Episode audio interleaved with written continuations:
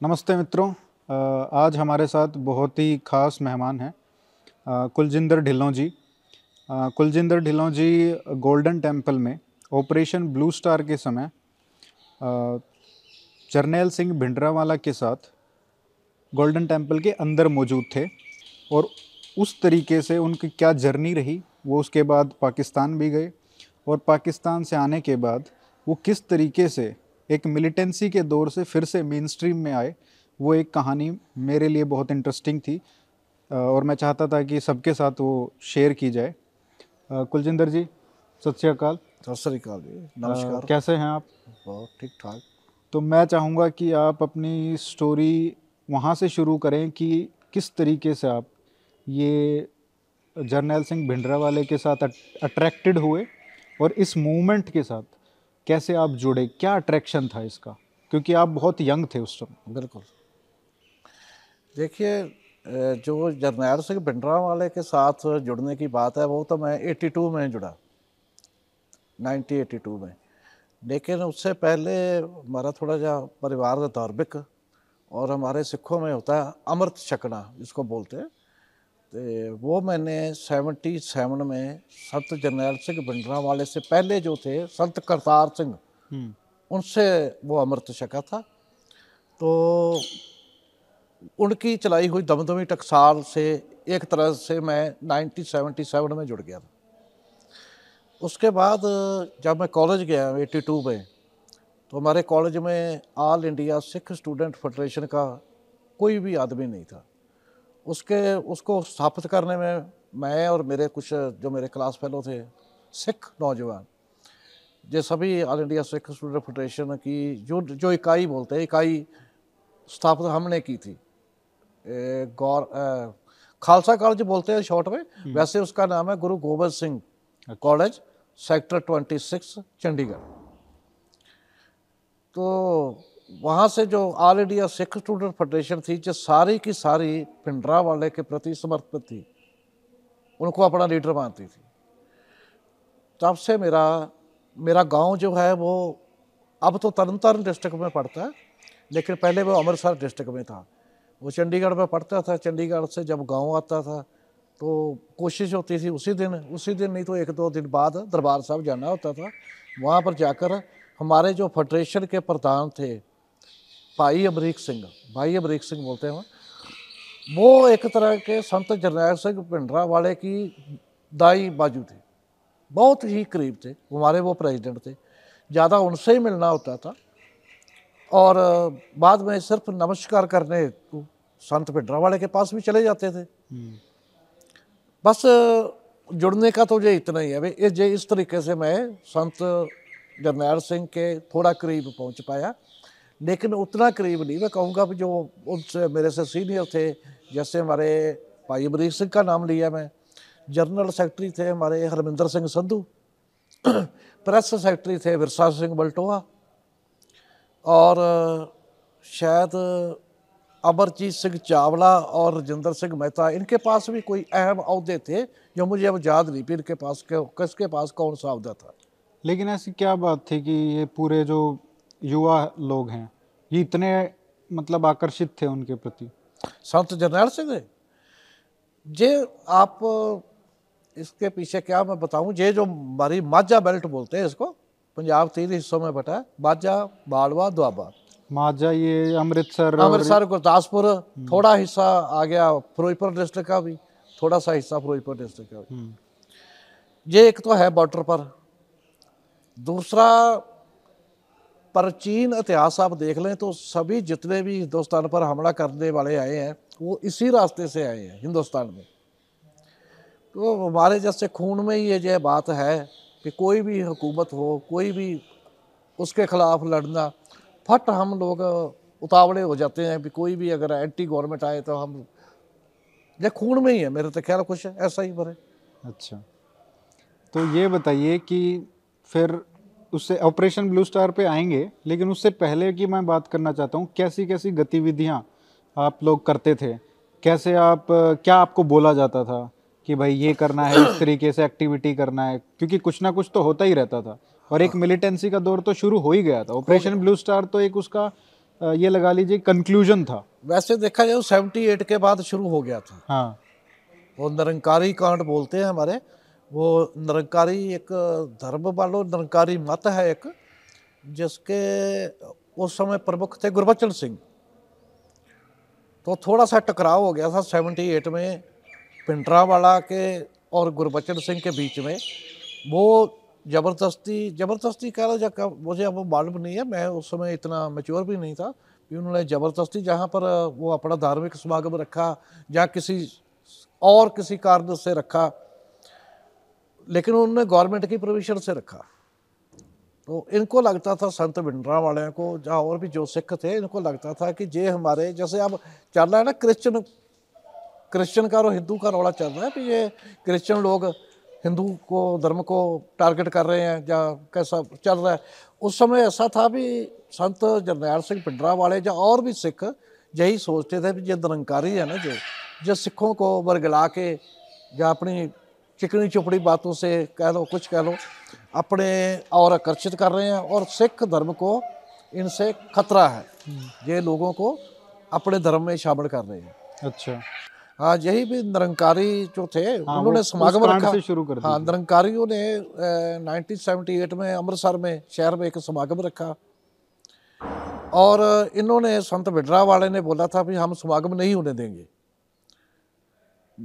ये अपने कुछ साथियों के साथ बिंडरा वाले समागम बंद करवाने गए और उनको लगा भी हमारे पर हमला करने आए हैं और उन्होंने गोली चला दी, निरंकारियों ने।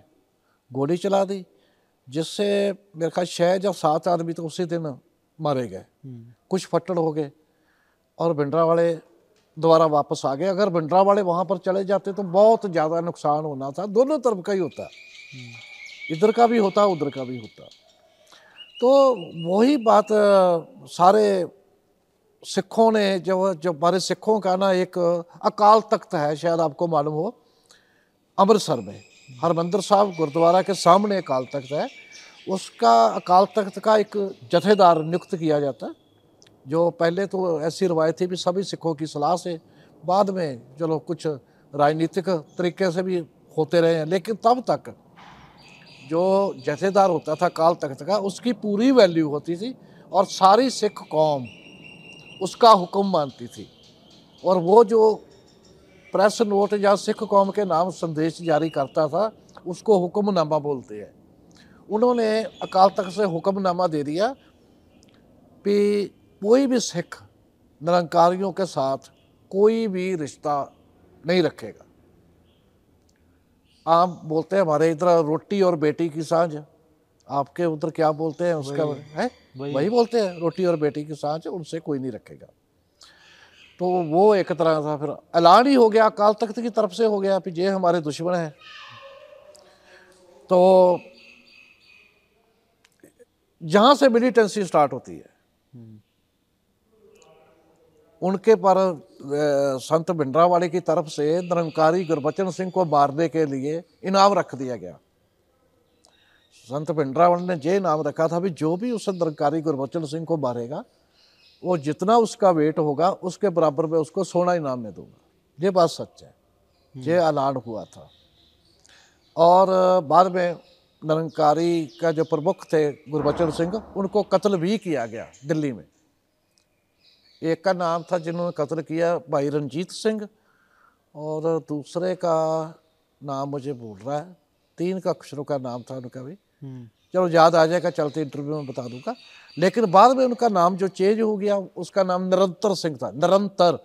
चलने वाला हमेशा चलने वाला निरंतर सिंह उनका नाम रखा गया भाई रंजीत सिंह के साथी का। तो मिलिटेंसी तो सेवेंटी एट से शुरू होगी। लेकिन उस टाइम टारगेट सिर्फ़ निरंकारी थे।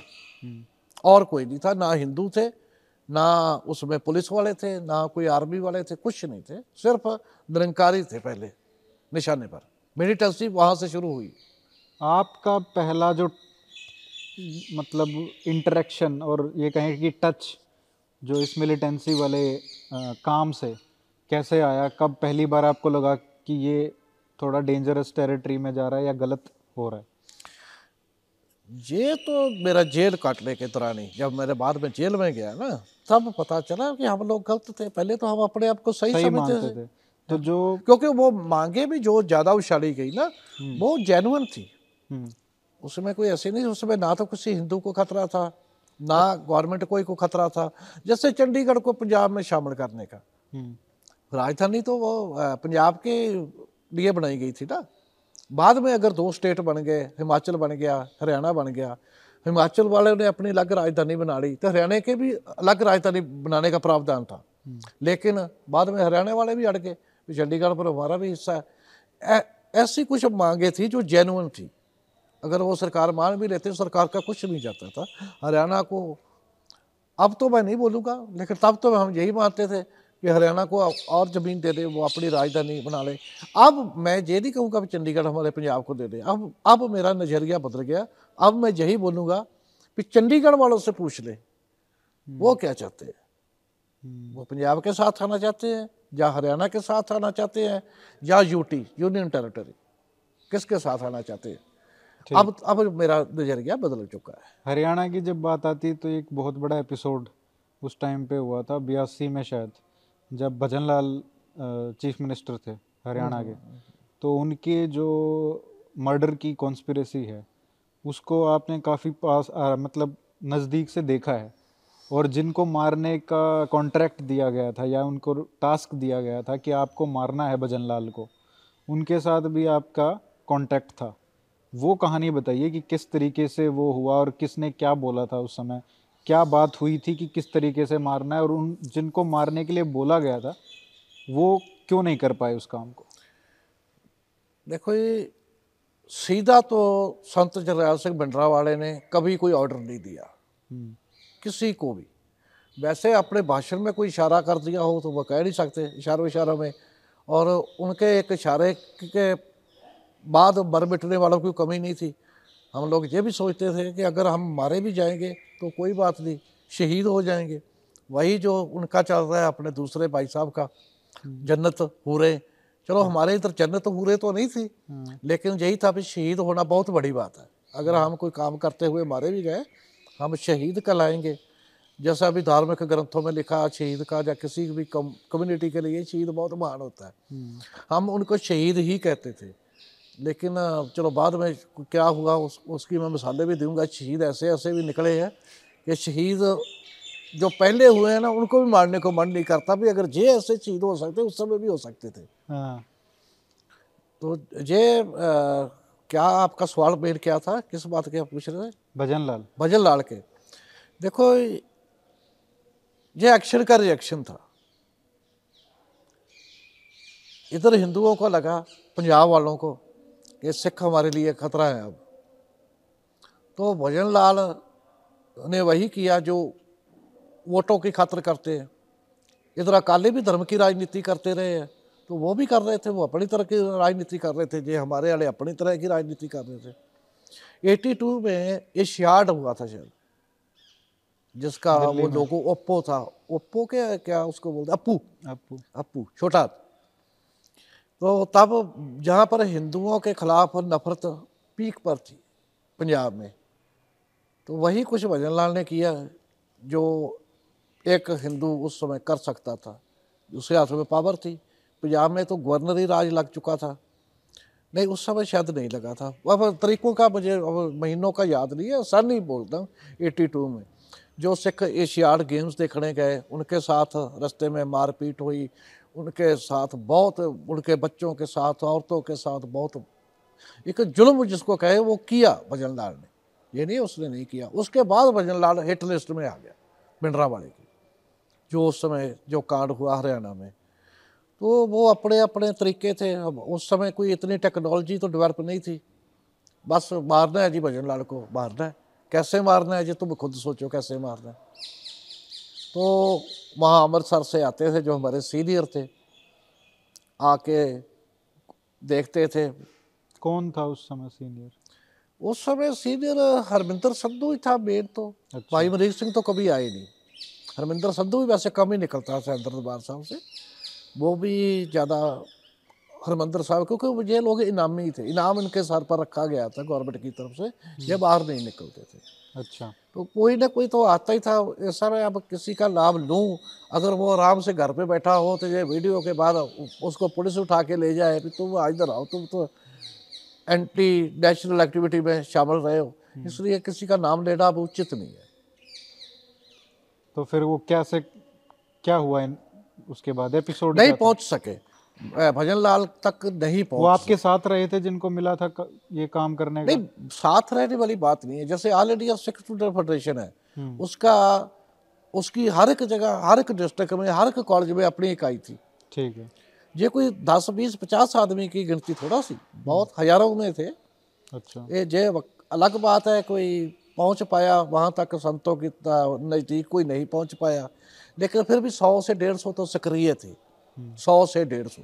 लेकिन ऐसा पूरे पंजाब में। ऐसा कुछ था कि भाई सेक्रेटेरिएट में उनका मारने का प्लान था लेकिन फिर यही था। हाँ। और चंडीगढ़ में तो अगर चंडीगढ़ में होता ना तो यही होता सेक्रेटरीट से भजन लाल की रहायश तक रास्ते में। वो सभी तरह रैकी की गई सभी तरह देखा गया लेकिन कोई ठीक नहीं बैठा क्योंकि एक तो उस कार का ही नहीं पता था कि कौन सी कार में भजन लाल बैठते हैं। हम्म, ना उस समय मोबाइल फ़ोन थे भी अंदर किसी आदमी को अपने साथ लालच देकर आदमी मिला भी ले। हम्म, तो वो कैसे हमको बताता भी कौन सी गाड़ी में है लाल हम्म। ये थोड़ा मुश्किल था। और ये सोडी वाला क्या एपिसोड है इसमें? देखो कुछ बातें सच है कुछ जिसमें बोलता दंत कथाएँ इसमें सच क्या है मैं नहीं बता सकता लेकिन जो सुनी सुनाई बात है जो आप तक भी पहुँची होगी तभी आपने सोटी का ज़िक्र किया। बताते हैं कि सोटी भजन लाल तक पहुँच गया था। अच्छा।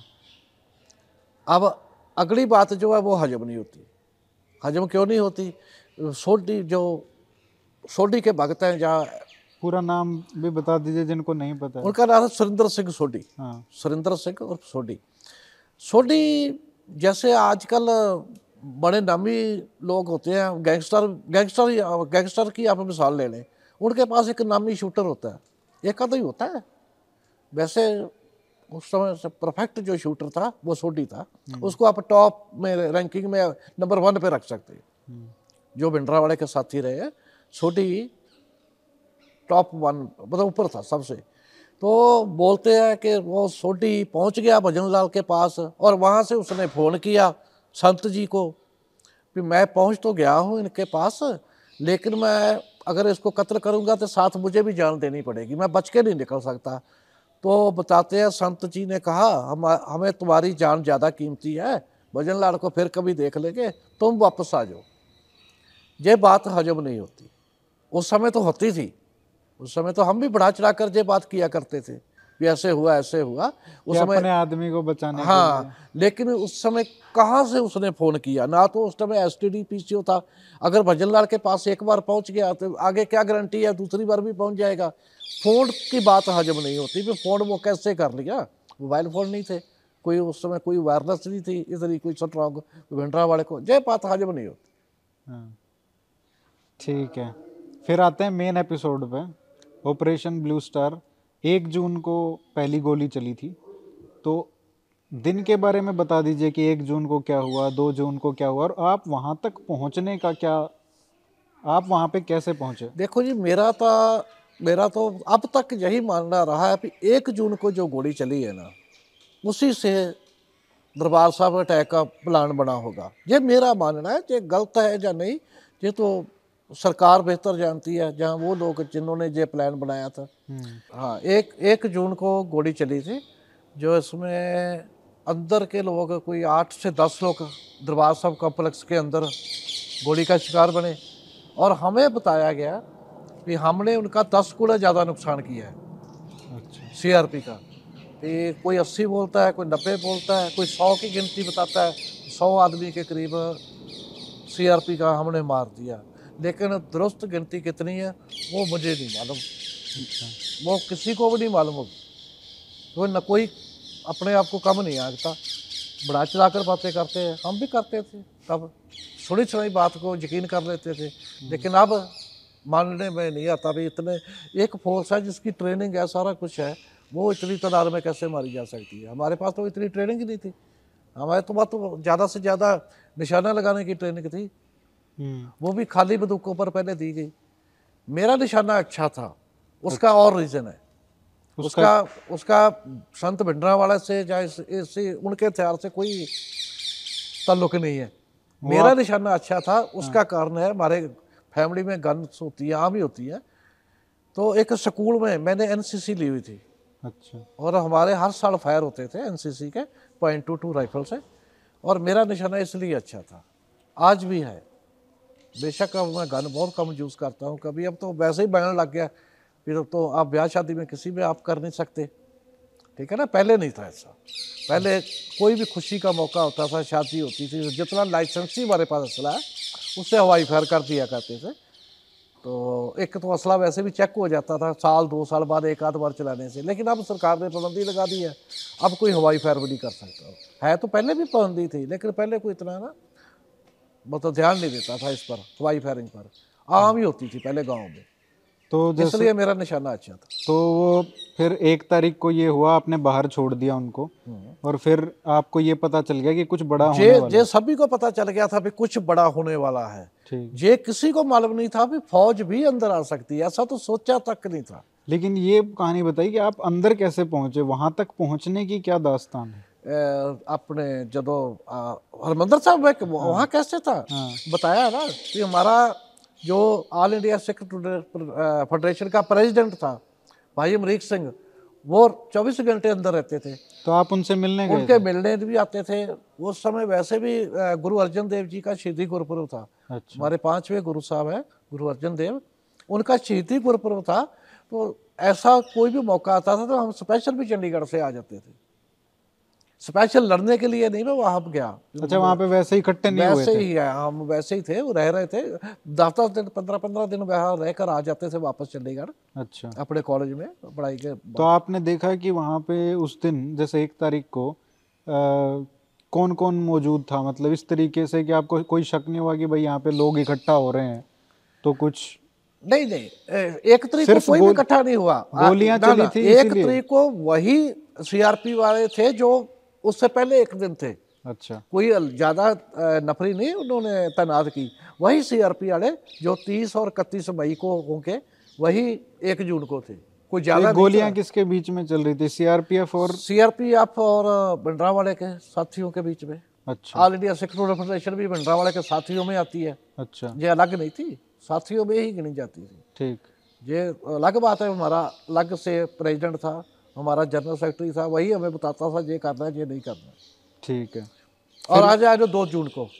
दो जून को क्या होता है? दो जून को जैसे और दिन होते हैं वैसे ही नॉर्मल दिन था। दो जून को ये ज़रूर हुआ कि जो अंदर रहना चाहते हैं या किसी भी एक्शन का टाकरा करने के लिए तैयार है उनको हथियार बांटे गए।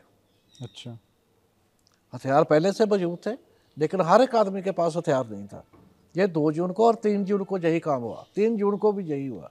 अच्छा। हथियारों की थोड़ी बहुत ट्रेनिंग भी दी गई कि कैसे इसमें बुलेट भरनी है कैसे मैगजीन भरना है कैसे निशाना लगाना है। हथियार थे? हैं? कौन सा था हथियार? हथियार थ्री नट थ्री अच्छा। तीन सौ पंद्रह बोर।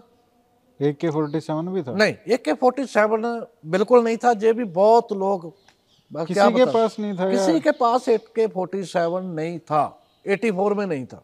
अच्छा। ए के फोर्टी सेवन अगर पंजाब में आई है इंडिया इंडिया में पंजाब में क्या इंडिया ही में अगर आई है स्मगलिंग के रास्ते आई या कैसे भी आई वो एट्टी सेवन से बाद में आई। अच्छा। एटी एट शुरू में आई होगी या एट्टी सेवन लास्ट में आई होगी। जब अफगान इंसर्जेंसी के जी बाद। जी हाँ बिल्कुल। ठीक ठीक। तब आई है ये पहले नहीं थी ए के फोर्टी सेवन ठीक। तो कई बड़ा चढ़ाकर बात करने की जिनको आदत होती है वो तो बहुत वो तो एल हर एक मोर्चे में ला देंगे। हर एक मोर्चे में एक एक दो दो एल फिट कर दे देंगे। ऐसा नहीं था। हाँ। ये था भी हथियार यही थे ज़्यादा मेन थ्री नट थ्री तीन सौ पंद्रह बोर और कहीं कहीं एलएमजी। किसी किसी मोर्चे पर एलएमजी थी। आपको कौन सी मिली थी? मेरे पास तो थ्री नट थ्री थी। Three not three. Three not three और तीन सौ पंद्रह बोर भी रही। अगले दिन थोड़ा सा चेंज किया। हथियार एक वेपन चेंज हुआ था। मुझे अब याद नहीं भी कौन सी वाली रिप्लेस की थी। नेक्स्ट दिन। वो भी इसलिए की गई थी हमारी कारगुजारी अच्छी थी। अच्छा इसमें ये बताइए कि जो एक बहुत बड़ा कारण बताया जाता है कि इतना बड़ा ऑपरेशन करना पड़ा और इतने सारे जो फौजी हैं वो शहीद हुए उसका एक बहुत बड़ा कारण बताया जाता है कि जनरल शाहबेग हम्म भिंडरा वाले के साथ अंदर थे उनके साथी थे उनके जनरल की तरह के। बिल्कुल। उन्होंने पूरी मिलिट्री स्ट्रेटजी बनाई थी वो पहले आर, इंडियन आर्मी में थे वहाँ से बिल्कुल वो डेकोरेटेड सोल्जर थे और उसके बाद फिर वो भिंडरा वाले के साथ आके मिल गए। हम्म हम्म, और उनकी जो मिलिट्री स्ट्रेटजी थी उसकी वजह से काफ़ी नुकसान हुआ काफ़ी लोग जो हैं इंडियन आर्मी के वो शहीद हुए इस ऑपरेशन के दौरान क्योंकि उन्होंने अच्छे से वहाँ पे अंदर स्ट्रेटजी बनाई थी कि किसको कहाँ पे मोर्चा लगाना है किसको कैसे अटैक करना है। तो वो सारी उनकी खुद की मिलिट्री स्ट्रेटजी थी। और एक और इंटरेस्टिंग बात अभी मैंने जनरल बरार का इंटरव्यू देख रहा था। उसमें उन्होंने बताया कि जनरल शाह बेग ने उनको उनके साथ काम किया है पहले। हाँ वो ये असिस्टेंट रहे हैं उनके उनके हाँ अंडर उनके रहे अंडर में रहे हैं। हाँ रहे सेवेंटी वन में। सेवेंटी वन में। 1971 में जो बांग्लादेश बना है ना उसमें हम्म। जनरल आप शाह। बेग बोलते हैं हमारे पंजाबी में बोलते हैं शबेग सिंह। शबेग सिंह। शाह बेग तो उनका दोनों संधि विच्छेद कर दिया ना नाम का शाह शबेग, और बेग। शबेग। उनका नाम शबेग सिंह शबेग सिंह ठीक है। वो उन्होंने नाइनटीन सेवेंटी की वार में बहुत बढ़िया काम किया था हिंदुस्तान सरकार की तरफ़ से आर्मी इंडियन आर्मी की तरफ़ से। तो ये बात सही है उनकी। तो आपका उनके साथ कोई इंटरेक्शन हाँ बिल्कुल। कुछ ट्रेनिंग में था। या कुछ नहीं ट्रेनिंग मैंने आपको पहले बताई है मैं तो खुद ट्रेनिंग देता था। अच्छा। मेरा निशाना अच्छा था मेरी ज़रूरत नहीं पड़ी। जिनको ज़रूरत थी उनको दी होगी ट्रेनिंग ज़रूर नहीं कुछ मोटिवेशन दिया हो या मोटिवेशन मैं बताता हूँ। वैसे मानना पड़ेगा फिर जनरल शवेक सिंह कमांडो ही थे एक तरह के। नहीं तो पाँच तरीक को सुबह अकाल तख्त तो हमसे बहुत दूर था। और भारतीय फौज का ज़्यादा निशाना भी वहीं पर था क्योंकि संत भिंडरा वाले वहीं रहते थे। इतनी गोलीबारी के बीच में बच बचाकर हमारे तक पहुँच गए जनरल शवेक सिंह पाँच जून को। ये अब लड़ी टूट गई है तीन से सीधा पाँच पर चले गए हम। हाँ आएँगे हम वापस। हाँ। लेकिन मैं शबेग सिंह पाँच जून को हमसे यही कहा गया कि शाम तक लड़ते रहो और एक आदमी एक गोली। कोई ज़्यादा फालतू फायर नहीं करना। हवाई फायर नहीं करना। कोई गोली वैसे डराने के लिए या इधर उधर मारने के लिए नहीं। एक आदमी, एक गोली।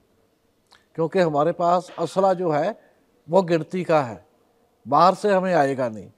तो इसी असले से काम चलाना है शाम तक। और शाम को क्या होगा? जनरल शबेग सिंह ने जो बोला था, शाम को, शाम तक पाकिस्तान की तरफ़ से हमला हो जाएगा और इंडियन आर्मी बॉर्डर पे चली जाएगी। और हम लोग यहाँ से आराम से निकल के पूरे पंजाब में फैल जाएँगे। ये पाँच तरीक को और हमें भी लगा कि ऐसा ही होगा। कभी किसी ने सोचा ही नहीं था कि इंडियन आर्मी दरबार साहब के अंदर आएगी। ये सोचा था कभी। क्या कारण था इसका कि आप लोग सोचते थे कि नहीं आएँगे यहाँ पे अंदर? धार्मिक कारण से। ये ये धर्म स्थान है सिखों का सबसे बड़ा। हम्म, सबसे पहला भी धर्म स्थान यही है। उसके बाद ही जितने गुरुद्वारे बने हैं सब बाद में बने। सबसे पहला तो हरमंदर साहब का ही बना ना हम्म, जो सिखों का मक्का भी बोला जाता है इसको। सिखों के लिए बहुत पवित्र स्थान है। इसकी पवित्रता को ध्यान में रखते हुए इंडियन आर्मी अंदर नहीं आएगी। ये थी हमारी सोच। हम्म। अब वापस चार तारीख को चले जाते हैं। हाँ चार को। दो और तीन तारीख को तो ये हो गया। हथियार बटे हथियार बट गए थोड़ी बहुत ट्रेनिंग हो हाँ, गई। हाँ। फिर चार तारीख को क्या होता है? चार तारीख को सुबह कोई साढ़े चार का टाइम होगा कोई चार चालीस बताता है कोई चार तीस का टाइम बताता है। मैं करेक्ट टाइम कोई भी नहीं बता सकता। ये कभी भी नहीं ऐसा होता कि आपके ऊपर हमला हो और आप घड़ी देख के टाइम देखे भी कितने बजे हमला। आप तो अपनी जान बचाने को भागेंगे। हाँ, ठीक है ना? इस झंझट में मैं नहीं पढ़ना चाहता। लोग तो निके निके मुद्दे उठा लेते हैं। इसने साढ़े चार बताया था। लेकिन इंडियन आर्मी तो चार चालीस बता रही है। चार पैंतीस बता रही है। ऐसे ही कोई बात नहीं। हमला तकरीबन साढ़े के चार बजे हुआ था। उसके चार पच्चीस भी हो सकते हैं चार पैंतीस भी हो सकते हैं चार चालीस भी हो सकते हैं। क्योंकि कोई भी आदमी टाइम नहीं नोट करेगा ऐसी बात। जब गोली की आवाज़ हमारे कानों में पड़ी तब पता चला भी हमारी गोली चल रही है। किसके साथ चल रही है? अंधेरा था उस समय। वो तो जब थोड़ा सा सूरज निकलने लगा थोड़ा सा फिर पता चला भी हमारा पंगा इंडियन आर्मी से पड़ गया। है सीआरपी से नहीं है इंडियन आर्मी से है। हम्म, ये तो पता हमें दिन के टाइम पता ना कुछ छः बजे के साढ़े छः बजे के करीब जब थोड़ा सा उजाला हुआ तब देखे हमने इंडियन आर्मी के फौजी। फिर, फिर पता चला। फिर क्या हुआ? फिर जहाँ जहाँ अपने मोर्चे पहले ही बने हुए थे। पहले डिसाइड कर लिया था किसको कहाँ बैठना हाँ। पहले था उसका। अच्छा। वह सब अपो अपने मोर्चे में चले गए। हम तो उस दिन अपने कमरे में सोए थे। हमारा तो मोर्चा ही कोई नहीं था। चार तारीख को। हाँ चार तारीख को सुबह या तीन तारीख को या दो तारीख को हमें नहीं बताया गया तुमने कौन से मोर्चे से लड़ना है। अच्छा। ये हमारे ऊपर था भी हमें जहाँ भी अच्छी जगह लगी हम वहाँ पर जाएँगे। ये तो टंकी के पास से हम गुजर रहे थे तो फिर ध्यान आया भी इसको मोर्चा बनाया जा सकता है। टंकी क्या है पानी वाली टंकी जो जहाँ से पूरे दरबार साहब कॉम्प्लेक्स को जल सप्लाई अच्छा। पानी की सप्लाई होती थी। अच्छा। वाटर टैंक वो बहुत ऊँचा था। सभी जितनी भी दरबार साहब में मौजूद इमारतें थी वो सबसे ऊँचा था। आपको मालवा टैंकी सभी बिल्डिंगों से ऊँची बनाई जाती है हमेशा क्योंकि टॉप फ्लोर पे भी पानी का पानी का हाँ टैंकी बहुत ऊँची थी। वहाँ- जब टैंकी के पास से गुजर रहे थे तब हमें ख्याल आया कि जहाँ पर मोर्चा बन सकता है। फिर ऊपर जाके देखा बिल्कुल सही था परफेक्ट था। कौन और कौन हमें- हाँ। आपके साथ कौन कौन था उसमें? मेरे साथ मैं पहले भी इंटरव्यू में बता चुका इस हाँ हिंदी में इंटरव्यू पहली है इसलिए बता देता हूँ। मेरे पास साथ एक तो अमरजीत रंधावा वो चंडीगढ़ का ही था मेरा साथी था। वैसे उसका डिस्ट्रिक्ट गुरदासपुर में है। रहने वाला इधर का था लेकिन चंडीगढ़ वो जॉब करता था जहाँ जल सिंचाई विभाग में। चंडीगढ़ में सेक्टर पंद्रह में उसकी ड्यूटी थी।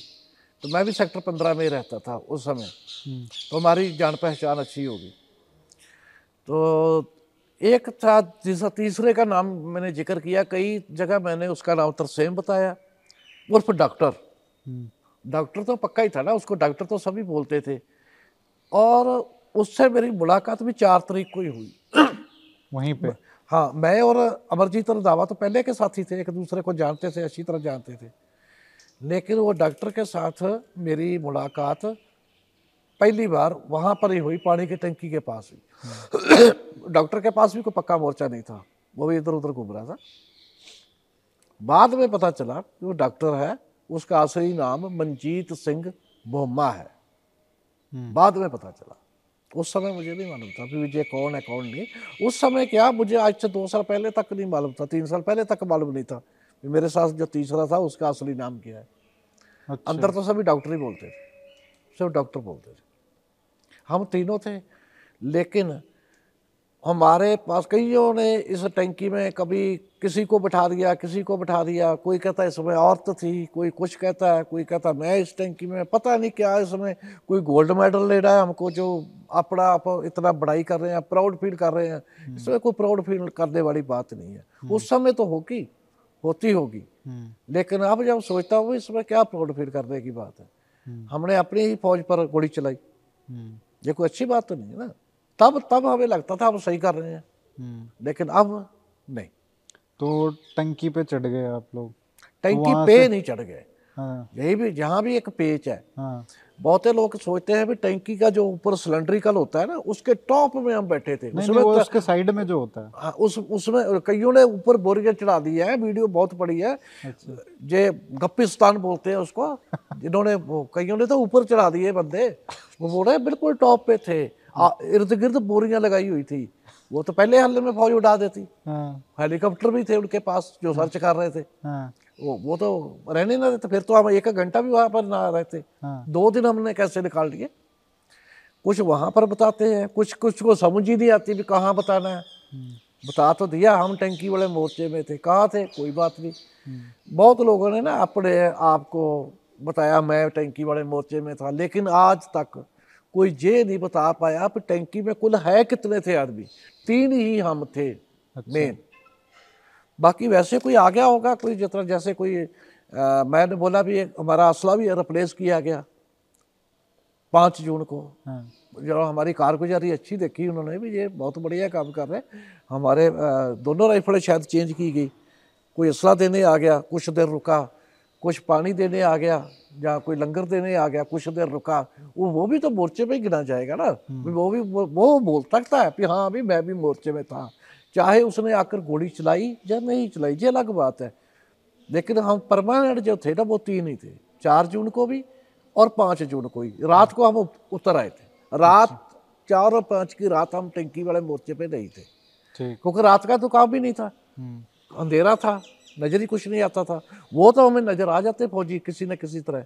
लेकिन हमने निशाना किधर लगाना है वो ना तो वो, वो उसको बोलते हैं फोर साइड की यू। वो नहीं नज़र आएगी ना उसको वो तो मालूम नहीं है वो क्या बोलते हैं। अब तो भूल गया सब कुछ लेकिन जब एनसीसी में थे तो इंडियन आर्मी ने मेरी पूरी ट्रेनिंग कराई थी। ये नहीं मालूम था इंडियन आर्मी को विजय हम पर ही घोड़ी चलाएगा किसी दिन। हाँ। फिर क्या हुआ चार तारीख के बाद? चार तारीख को तो बस गोली चलती रही। पाँच तारीख को सुबह बताया भी जनरल शुभेग सिंह आए हमारे पास वो कहते रहे शाम तक लड़ते रहो। शाम तक पाकिस्तान से हमला हो जाएगा और हम लोग पूरे पंजाब में फैल जाएँगे। इंडियन आर्मी जो है जो बॉर्डर पर चली जाएगी। लेकिन ये भी हमारी गलत फहमी थी। अगर देखें तो हमारे इर्द गिर्द कितनी का आर्मी लगाई होगी। इंडिया के पास तो बहुत लाखों में है आर्मी। हम्म, वो तो फिर भी हमारा घेरा डाले रखती। लेकिन उस समय इतनी समझ नहीं थी। कहीं सोच नहीं थी। हमें जो बताया गया बस ठीक है। अपना दिमाग हम नहीं से यूज़ करते। हमारा दिमाग कोई और यूज़ कर रहा था। बिल्कुल गलत थे हम लोग। हम्म, नहीं हमें ये करना चाहिए था। क्योंकि अगर हम ये कह रहे हैं भी इंडियन आर्मी ने क्रूरता दिखाई है। क्रूरता दिखाई है। ये बात सही है। उनको क्या मालूम था भी अंदर जो बैठे हैं वो कौन से आतंकवादी हैं या कौन से टेररिस्ट हैं या कौन से श्रद्धालु हैं, उनको क्या मालूम था? उनके सामने तो जो आया वो ठोकते चले गए, क्योंकि हमारे सामने जो फौजी आया, हमने ठोका। और जब फौज की बारी आई, उनके सामने जो आया, उन्होंने ठोका, उन्होंने नजायज आदमी मारे हैं, औरतें भी हैं, बच्चे भी हैं, नजायज काफ़ी श्रद्धालु थे, जिनका कोई लेना देना नहीं था भिंडरावाड़ा से, वो भी मारे गए अच्छा ये सुनने में आता है कि वहाँ पे बहुत सारे लोग थे, और एक वार्निंग दी गई थी, ऑपरेशन शुरू करने से पहले, कि जिसको जाना है, वो निकल जाए। अब यहाँ पे ऑपरेशन या जो कुछ शुरू होने वाला है तो ऐसी बातें आई है कि लोग निकलना चाहते थे पर उनको निकलने नहीं दिया गया। आपका कहने का मतलब है उनको लोगों को डाल बनाने करा के रखा नहीं ऐसा नहीं है। पहली तो बात आप अमृतसर आए हैं। अमृतसर आए हैं ना मेरे पास अमृतसर में बैठे हैं। आपको मैंने वो जगह दिखाऊँगा जहाँ पर अनाउंसमेंट हो रही थी।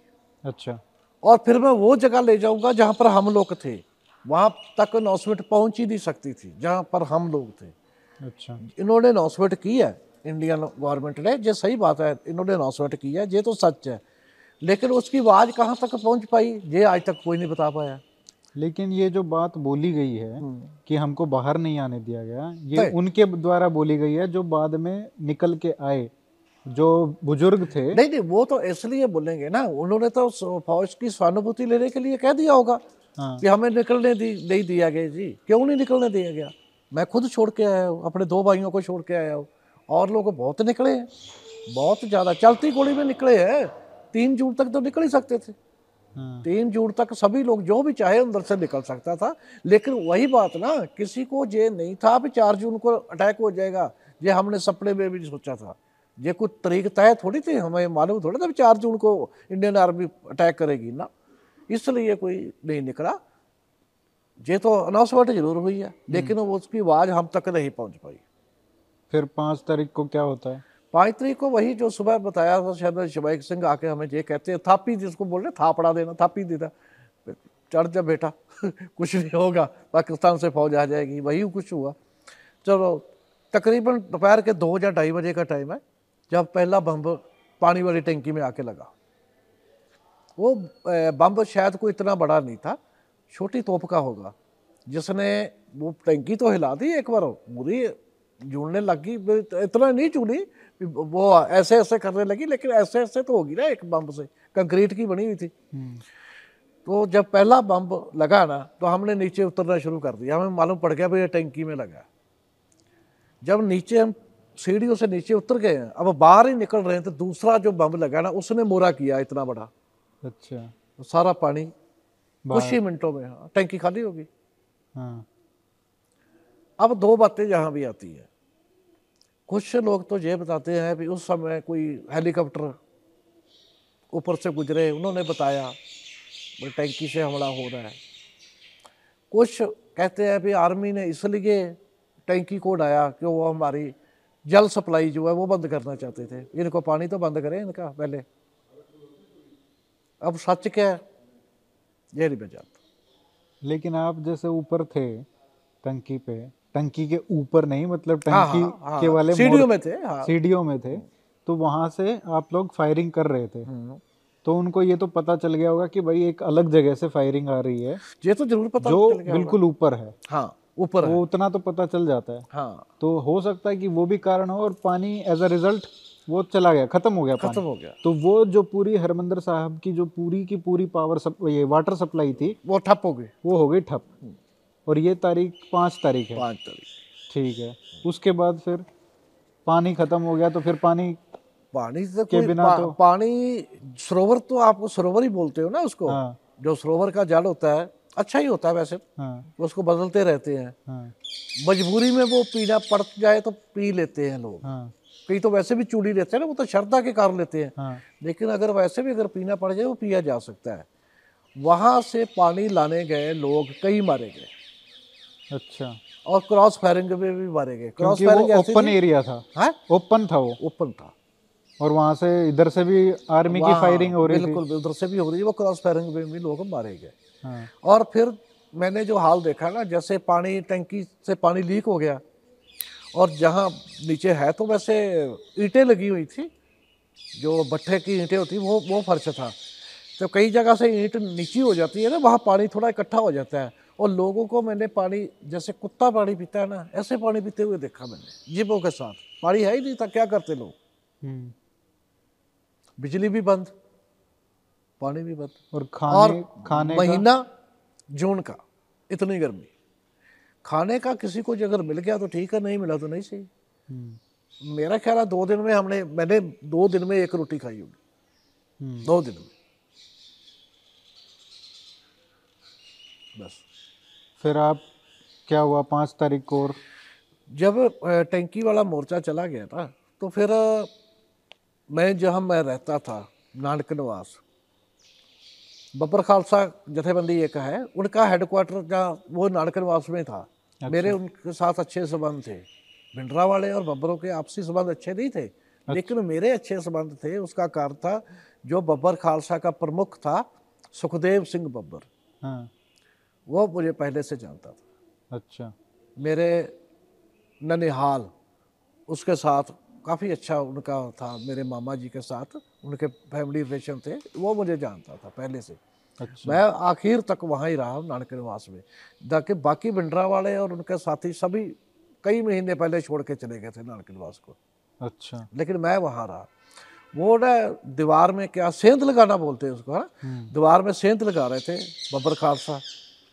और मैंने उनका मज़ाक में कहा कि ये खालसे का काम नहीं है मैदान से भाग जाना। तो उन्होंने मुझसे कहा तू तो बेवकूफ़ है।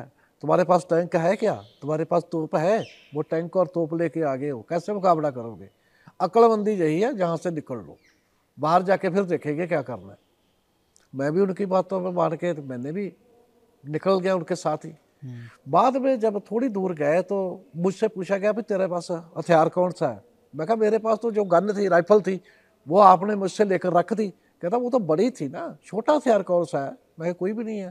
तो वो- मुझे बोला, अगर आप सामने से तुझे कोई दुश्मन दुश्मन कौन था? भारतीय फौज? उस समय तो हमें दुश्मनी लगती थी ना सामने अगर दुश्मन आ जाए तो तू तो सीधा गोली खाएगा। हमारे पास ये है, हम एक दो को मार कर फिर मरेंगे, और फिर शहीद भी कहलाएँगे, शहीद, शहीदी, फिर शहीदी पाएँगे, ऐसा उसने बोला। तो मैंने बोला, ये कौन सी बात है? मैं जाता हूँ और ले आता हूँ।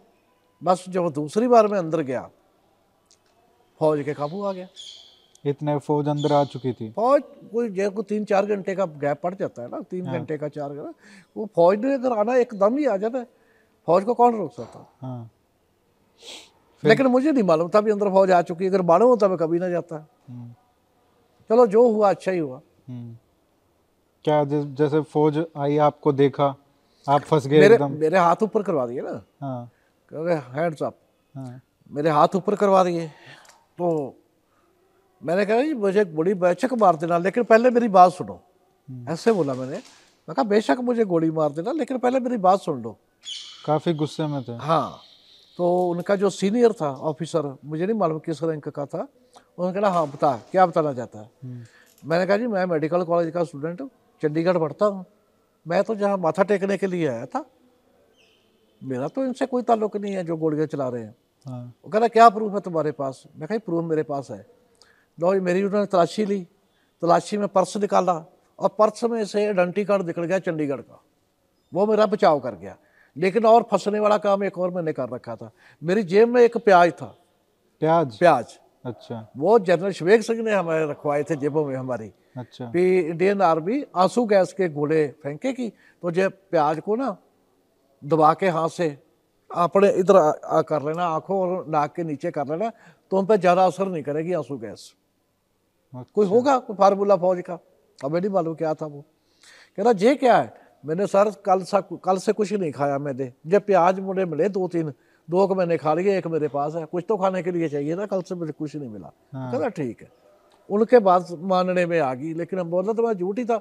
लेकिन उन्होंने मान ली बात मेरी। हाँ। और जहाँ दूसरे कैद करके बैठाए थे लोग वहाँ पर मुझे ले गए। अच्छा। वहाँ पर रात को जैसे जे ऊपर बिल्डिंग है ऊपर बैठाया गया मैं। मैं पहले नीचे था पहले नीचे जहाँ घास है जैसा ऐसे पहले नीचे बैठाया। और रात को पता नहीं क्या हुआ मैं उठा के तो ऊपर बंद कर दिया। पर रात कोई बारह का टाइम होगा या ग्यारह का होगा या दस का होगा। वही बात है ना एग्जैक्ट टाइम कौन देखता है बार बार हम्म, ये तो अंदाज़ा ही है ना कि दस का टाइम होगा या ग्यारह का होगा या बारह का होगा। एक एच छत्ती का ग्रेनेड अंदर फेंका गया। हमारे बीच जहाँ हम तीस पैंतीस आदमी कैद थे और फौजी अगले कमरे में चला गया। वहाँ से भी फिर आवाज़ आई वहाँ भी ग्रेनेड फेंका गया। पीछे से भी आई। आगे की तो मुझे मालूम नहीं कब आई। उस ग्रेनेड के मैंने ऐसे टांग पे टांग रख के ना ऐसे मैं लेटा हुआ था ऐसे टांग।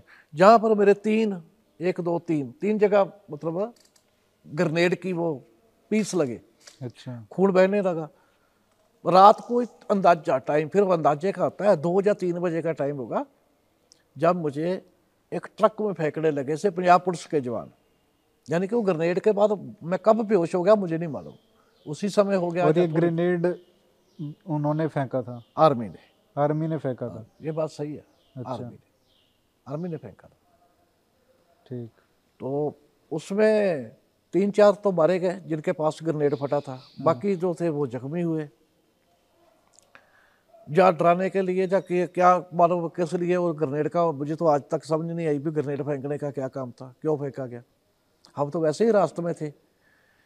अगर मारना चाहती इंडियन आर्मी तो सभी को मार सकती थी सभी को मार सकती एक भी ज़िंदा ना बचता अगर जो लोग कहते हैं ना इंडियन आर्मी ने ये किया वो किया मैं यही करता हूँ अगर इंडियन आर्मी सभी को मारना चाहती तो मार देती। हम लोग कैसे बच गए? मेरे जैसे सैकड़े लोग कैसे बच गए? हम्म, सभी की तो स्टोरी मेरी जैसी नहीं है ना। सभी के पास तो प्रूफ नहीं था ना आइडेंटी कार्ड नहीं था। वो तो मेरे जैसा कोई चंद ही लोग हो गए जिनके पास आई कार्ड प्रूफ था भी हम इधर पढ़ रहे हैं। मैं स्टूडेंट हूँ। तो सभी लोगों के पास लोग कैसे बच गए? हाँ शुरू शुरू में मैंने बताया इंडियन आर्मी ने कुछ नजायज की है जो सामने आया उसको ठोकते गए। क्योंकि तो उनको मालूम नहीं था कि अंदर कौन सा आदमी हथियारबंद है कौन सा नहीं। जो सामने आया उसको मार दिया। जो सामने आया उसको मार दिया। हम्म, शुरू शुरू में। बाद में इंडियन आर्मी को भी पता चल गया हम्म, कि नजायज हुई है। तो उन्होंने फिर ऐसा नहीं किया। बस लेकिन वो ग्रेनेड फेंकने वाली बात आज तक मेरी समझ में नहीं आई। एक है मेजर गौरव आर्य आप देखते होंगे उनके भी। उनसे कभी मेरा रबता हुआ तो मैं उनसे ज़रूर पूछूँगा। आपसे भी ये ग्रेनेड फेंकने की कार्रवाई क्यों हुई होगी? और प्याज का क्या मतलब था? जो प्याज हमें जनरल शवेक सिंह ने रखाया था। नहीं फिर वो प्याज का काम आया जो उन्होंने नहीं बताया आँसू गैस तो हमारे गैस आया नहीं, ही नहीं। नहीं। और रात दो तीन बजे के करीब टाइम जब मुझे होश आई है ना तो एक ट्रक मेरे पास खड़ा था। ट्रक में बर्फ़ नीचे पड़ी हुई थी। और मुझे फेंकने ही वाले थे कि मेरी होश आ गई मुझे। मैंने कहा यार मुझे कहाँ ले जा रहे हो? देखा पंजाब पुलिस के जवान थे। हाँ, वर्दी से पता चला मुझे पंजाब पुलिस के हैं। तो वो दोनों आपस में बात कर रहे हो ये तो ज़िंदा है। उन्होंने मेरे डेड बॉडी समझ लिया था। बेहोश बेहोश था मैं। उन्होंने सोचा ये मर चुका है। और मेरी जहाँ लाशें फेंक रहे थे ना वहीं फेंकने वाले थे मुझे। हाँ, वो बोला यार अभी तक तो ज़िंदा है लेकिन अगर इसमें ट्रक में फेंक दिया तो ये मर जाएगा। फिर दोनों में आपस में सलाह की भी क्या करना चाहिए? कहा जब जहाँ दूसरे लोग बंद है जो गिरफ़्तार किए हुए हैं इसको वहीं पर छोड़ आते हैं। आगे इसकी किस्मत लो जी मुझे बस पे चढ़ा दिया गया। पंजाब रोडवेज़ की बसें खड़ी थी। कुछ आर्मी के ट्रक भी थे। हम्म, मुझे बस में बिठा दिया। और कोई सुबह उस समय थोड़ा दिन निकलना शुरू हो गया था जब हमें आर्मी कैंप में छोड़ दिया जाके। छः तारीख की सुबह। छः तारीख की सुबह। आर्मी वहाँ पर जो हम जैसे फट्टर थे उनको पहले निकाला गया। कि जो जख्मी है पहले वो आए। वहाँ भी डॉक्टर को भी मैंने यही बताया जो आर्मी का डॉक्टर था मैं जी स्टूडेंट हूँ ये हो गया मेरे साथ नजायज हुई है। उसने भी उसी टाइम में मुझे हॉस्पिटल रेफर कर दिया गुरु तेग बहादुर हॉस्पिटल जहाँ अमृतसर में। अब बाद में गुरु नानक हॉस्पिटल ज़्यादा मशहूर बना है। लेकिन पहले जहाँ जो पुराना हॉस्पिटल था अंग्रेज़ों के समय का है गुरु तेग बहादुर। उसमें एडमिट करवा दिया है। उससे दो तीन दिन में वैसे मैं ठीक हो गया। मुझे डिस्चार्ज करने ही वाले थे लेकिन मैं हुआ नहीं। वो भी है अभी अंदर मेरे लिंक थे हॉस्पिटल में। कोई डॉक्टर मुझे जानते थे। उन्होंने डिस्चार्ज नहीं किया मुझे। आर्मी वाले दो तीन बार कोशिश की उन्होंने मुझे डिस्चार्ज करवाने की। हाँ, लेकिन मैं उनको डॉक्टर को यही बोलता जिस दिन आपने मुझे डिस्चार्ज कर दिया ना ये मुझे ले जाकर गोली मार देंगे। इनको मेरी असलियत पता चल गई होगी मैं कौन हूँ? फिर तेरह तारीख को मैं हाँ हॉस्पिटल से भाग गया। मैं और एक मेरा साथी है दोनों हम हॉस्पिटल से भाग गए थे। तेरह जून को दो घंटे की कर्फ्यू की ढील मिली थी वो हमें मालूम था। वो जो डेली नर्सेज आती थी ना वो हमें बता देती थी भी आज इतने घंटे की ढील है सुबह दो घंटे की दो घंटे शाम को। पहले सुबह सोचा भागने का तेरह तारीख को। हम्म, लेकिन हमारा तीसरा साथी था वो डर गया। वो बोला नीचे ज़मीन बहुत गहरी है। अच्छा। हड्डी हड्डी पसली टूट जाएगी। वो छोटा था उम्र में छोटे था उसको वो डर गया। फिर और ये आपकी कितनी उम्र रही होगी? सत्रह सत्रह या अठारह। इस टाइम पे? सत्रह अठारह साल। सत्रह अठारह साल में आप ट्रेनिंग भी दे रहे थे लोगों को बंदूक चलाने की। बिल्कुल। मेरे से भी कम उम्र के जे अपने जिसका मैं तीसरे आदमी का ज़िक्र करता हूँ और दावा तो मुझसे बहुत बड़ा था उम्र में हाँ। जो तीसरा मेरा साथी था मनजीत सिंह बुम्मा उर्फ़ डॉक्टर जिसका मैं ज़िक्र कर रहा हूँ उसके तो दाढ़ी बड़ी बड़ी आ रही थी हमें इधर बस थोड़े से बाल थे इधर। अच्छा। हाँ बड़ी बड़ी मतलब बिल्कुल कम उम्र हो सकता मेरे से उम्र ज़्यादा हो उनकी एक दो साल लेकिन लगते वो कम थे। अच्छा। फिर आप वहाँ से भाग गए? वहाँ से मैं भाग गया। हॉस्पिटल से? हॉस्पिटल से। वहाँ आ गया बस स्टैंड और बसें बंद। कोई बस नहीं थी चल रही कर्फ्यू लगा हुआ था। हाँ। तो कर्फ्यू की डील थी सिर्फ़ दो घंटे के लिए। दो घंटे में बस कहाँ से कहाँ जा सकती है नहीं जा सकती। मतलब लोगों को घर से बाहर बहे सब्ज़ी सब्ज़ी खरीदने के लिए दूध वगैरह लाने के लिए ये डील थी। आवाजाही बंद सी रेलें भी बंद सी पूरे पंजाब में और ट्रांसपोर्ट सारी बंद सी। हम्म, वहाँ से मैं पैदल मैं और मेरा साथी दोनों पैदल कुछ देर चले और रास्ते में एक पुल आता है बोड़ू पुल बोलते हैं उसको। बोड़ू गाँव का नाम है उसका नहर का पुल है। हम्म, और नहर पर फौज खड़ी है पुल पे। मैंने अपने साथी को कहा भी जहाँ तो फंस जाएँगे। हाँ। वो वो- मुझे साफ़ नज़र आ रहा था भी वो एक एक आदमी को वहाँ से लगा रहे हैं। ज़रूर इन्होंने नाम लिखे हैं इनके। वो रजिस्टर में देख रहा था। हाँ। जो सुबह आदमी गए थे उतने ही वापस आ रहे थे। लेकिन वो मेरा साथी नहीं माना। वो बोला वो तो मेरे गाँव के है क्योंकि उसका गाँव वही था। हाँ। ये मेरा चाचा है वो फलाना है ऐसा बोलते वो निकल गया। मैं तो कहता इनके साथ ही जाऊँगा। और मैं वहाँ से पैदल ही अगले पुल की तरफ़ चला गया। अगला पुल जो छोटा पुल था वो गाड़ी वगैरह नहीं थी वहाँ जा सकती। तो वहाँ से जब मैं क्रॉस कर रहा था ना पुल तब मुझे फायरिंग की आवाज़ आई। फायर। अच्छा। क्योंकि नज़दीक ही फायर थे कोई डेढ़ दो किलोमीटर। लेकिन ये नहीं मालूम था कि वो फायर किस पर हुआ किसने फायर किया। वो तो कई दिनों बाद पता चला भी जो मेरा साथी था ना जब हमारी दोनों की वायरलेस आई उस टेंट में जहाँ उसको बिठाया था हम्म, वायरलेस आई भी जे जे नाम के दो निकल गए। निकल गए हैं और उनका गाँव भी इस तरफ़ से है। इस तरफ़ के जो नाके हैं बहुत चकन्ने करने के जा क्या मुझे तो मालूम नहीं। सुना बाद में जो गाँव वालों से सुनी बात। तो वो भाग निकला। हम्म, भागा उसको आर्मी ने आवाज़ें लगाई रुको रुको नहीं रुका तो उसको गोली मार दी। वो मेरा साथी उसी टाइम मारा गया। अच्छा इस रंधावा की बात हो रही है? नहीं ये रंधावा तो हम तीनों बिछड़ गए। बिछड़ गए। पाँच जून को दोपहर दो ढाई बजे के करीब हम तीनों जो टैंकी वाले थे तीनों आपस में बिछड़ गए। ठीक है। सब अलग अलग हो गए। मुझे नहीं मालूम था रंधावा कहाँ गया मुझे नहीं मालूम डॉक्टर कहाँ गया इनको मेरा नहीं मालूम हम कहाँ गए। तो ये दूसरा दोस्त जो था ये वो था जो हॉस्पिटल में आपके साथ था? हाँ हॉस्पिटल में जरा मारा गया। वो हॉस्पिटल हाँ। में मेरे साथ हम पहले तीन जनों ने भागने की स्कीम बनाई थी। और जो सबसे छोटा था उसने जब देखा रोशनदान के नीचे बहुत नीची जगह वो बोला मैं नहीं। तो आप भाग जाओ। हाँ, तो फिर चलो शाम को हम दोनों भाग गए उसको छोड़ दिया। उसके बाद स्टोरी बहुत लंबी है। आपकी इंटरव्यू बहुत लंबी हो जाएगी। अगर क्योंकि ऐसे एक एक दिन का बताने लगूँ तो ये तो एक साल में नहीं खत्म होगी। नहीं फिर वहाँ से निकले। तो मेन बात ये है कि फिर गए आप अ, उसके बाद जो मेन बाद मैं अपने गाँव चला गया। उसके गाँव में गए। गाँव मेरा आ, चाचा आर्मी में था। हम्म, वो गाँव में था उस वक्त। उसको मालूम था आर्मी की क्या स्कीम होती है। वो बोला भी तू इधर से निकल जा अगर तूने पूरा एड्रेस लिखवा दिया है ना तो आर्मी जहाँ पहुँचने वाली होगी। हाँ। उन्होंने अपने दोस्त के घर मुझे भेज दिया। वही बात हुई। आर्मी ने पूरे गाँव को घेर दिया और जो हमारे चार घर तीन चार घर हमारे खास खास थे मेरे चाचा ताए के सगे वाले उनके घर में अच्छी तरह तलाशी दी अच्छा। वो आया तो है इधर ही आया होगा। हो सकता था गाँव में किसी ने बता भी दिया हो कि आया। हाँ उससे पहले सच में उससे पहले मैं दाढ़ी मूछ और सिर के बाल कटवा चुका था। वो मेरे गाँव का ही नाई था। गाँव के नाई से कटवाया? कटवा ले हाँ। काट दिया उसने? वो कहा कैसे मैं काटता? हाँ, मुझे जानता था अच्छी तरह। वो बोला मैं बाल नहीं काटूँगा मुझे तुम्हारे भाई लोग मार देंगे। मैं कहा अगर तूने नहीं कोटे तो मैं तुझे मार दूँगा। अब मरना तो तुझे है। हाँ, तो उसने काट दिया। उसकी माँ बोली काट दे इसके। अच्छा। तो उनको मैं बता दिया था भी मैं भाग के आ रहा हूँ। उसकी माँ ने बोला इसके बाल अनमेरिड था वो लड़का। तो उसको बोला भी इसके काट दे काट दिए पंचवड़ का था वो? मेरे गाँव के पास ही जो मेन गाँव है हमारा पंचवड़ा है। रहते हम पंचवड़ और चबाल कस्बा इनके बीच में रहते हैं।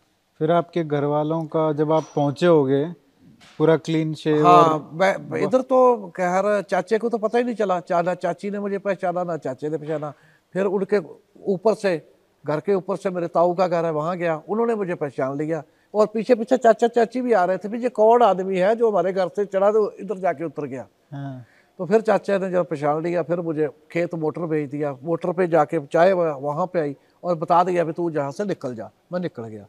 वहाँ पर आठ दस दिन मैंने छः सात दिन छः सात दिन वहाँ रुका मैं। शायद उन्नीस जून को बसें चली और मेरे मम्मी डैडी दोनों चंडीगढ़ से गाँव आ गए। पहली बस पकड़ी और गाँव आ गए। गाँव आकर उनके पता चला भी ज़िंदा हूँ मैं। हाँ। मैं ज़िंदा जीवित हूँ। और रात को जब मेरे पिताजी मुझे मिले और मेरी कटिंग देख के बोले, इससे तो तू मर जाता तो मुझे दुख ना होता। तूने बाल क्यों कटवाए बहुत मुझसे गुस्सा हुए, नाराज़ होने लगे। और समझा दिया सभी ने कि कोई बात नहीं, इसकी ज़िंदगी बच गई तू ये सोच। तो फिर इधर से मुझे मेरे मालवा में मेरे बुआ जी है, वहीं छोड़ आए।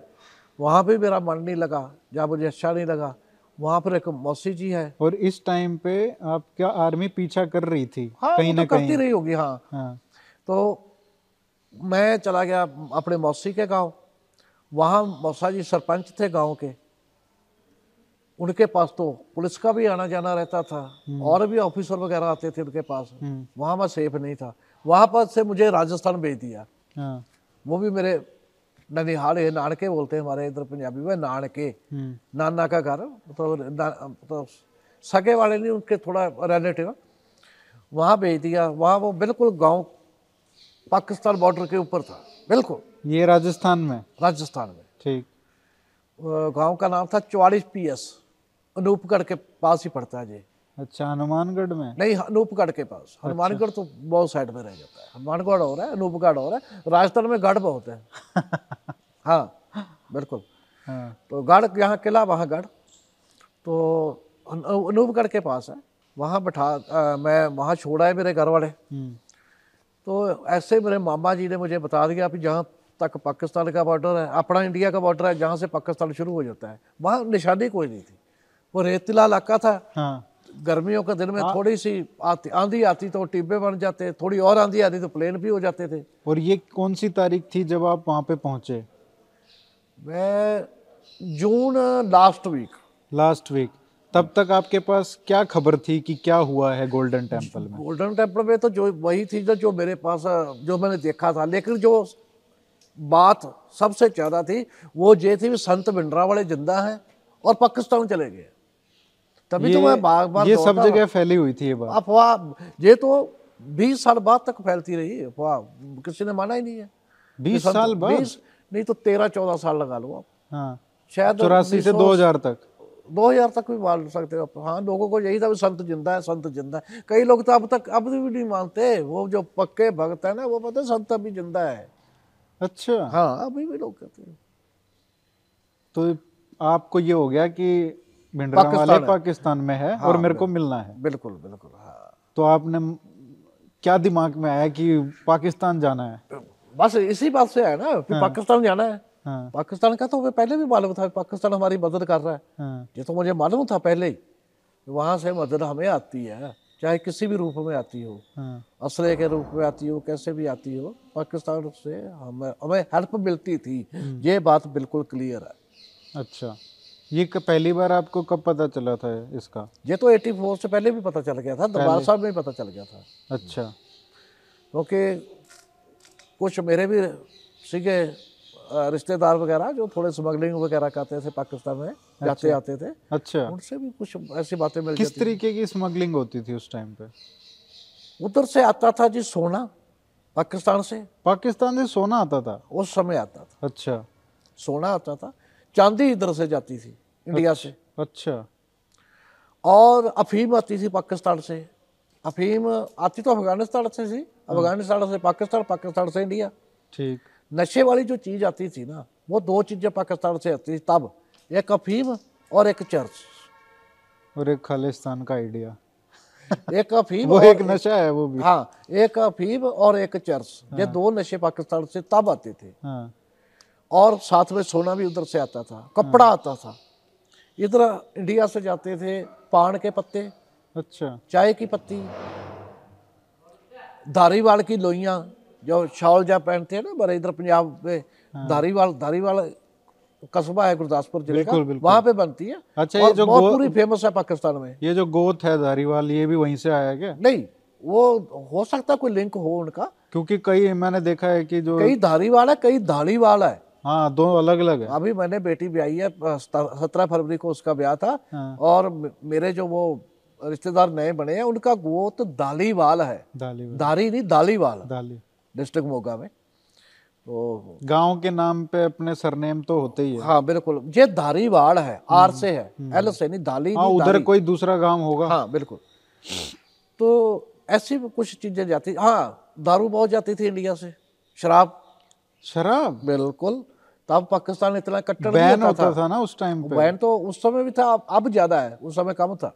अच्छा। उस समय तो वहाँ भी मुझे हमें भी लाकर दे देते थे हमारे मेरे मेरे साथ जो पाकिस्तान जाते थे वो सभी पीते थे।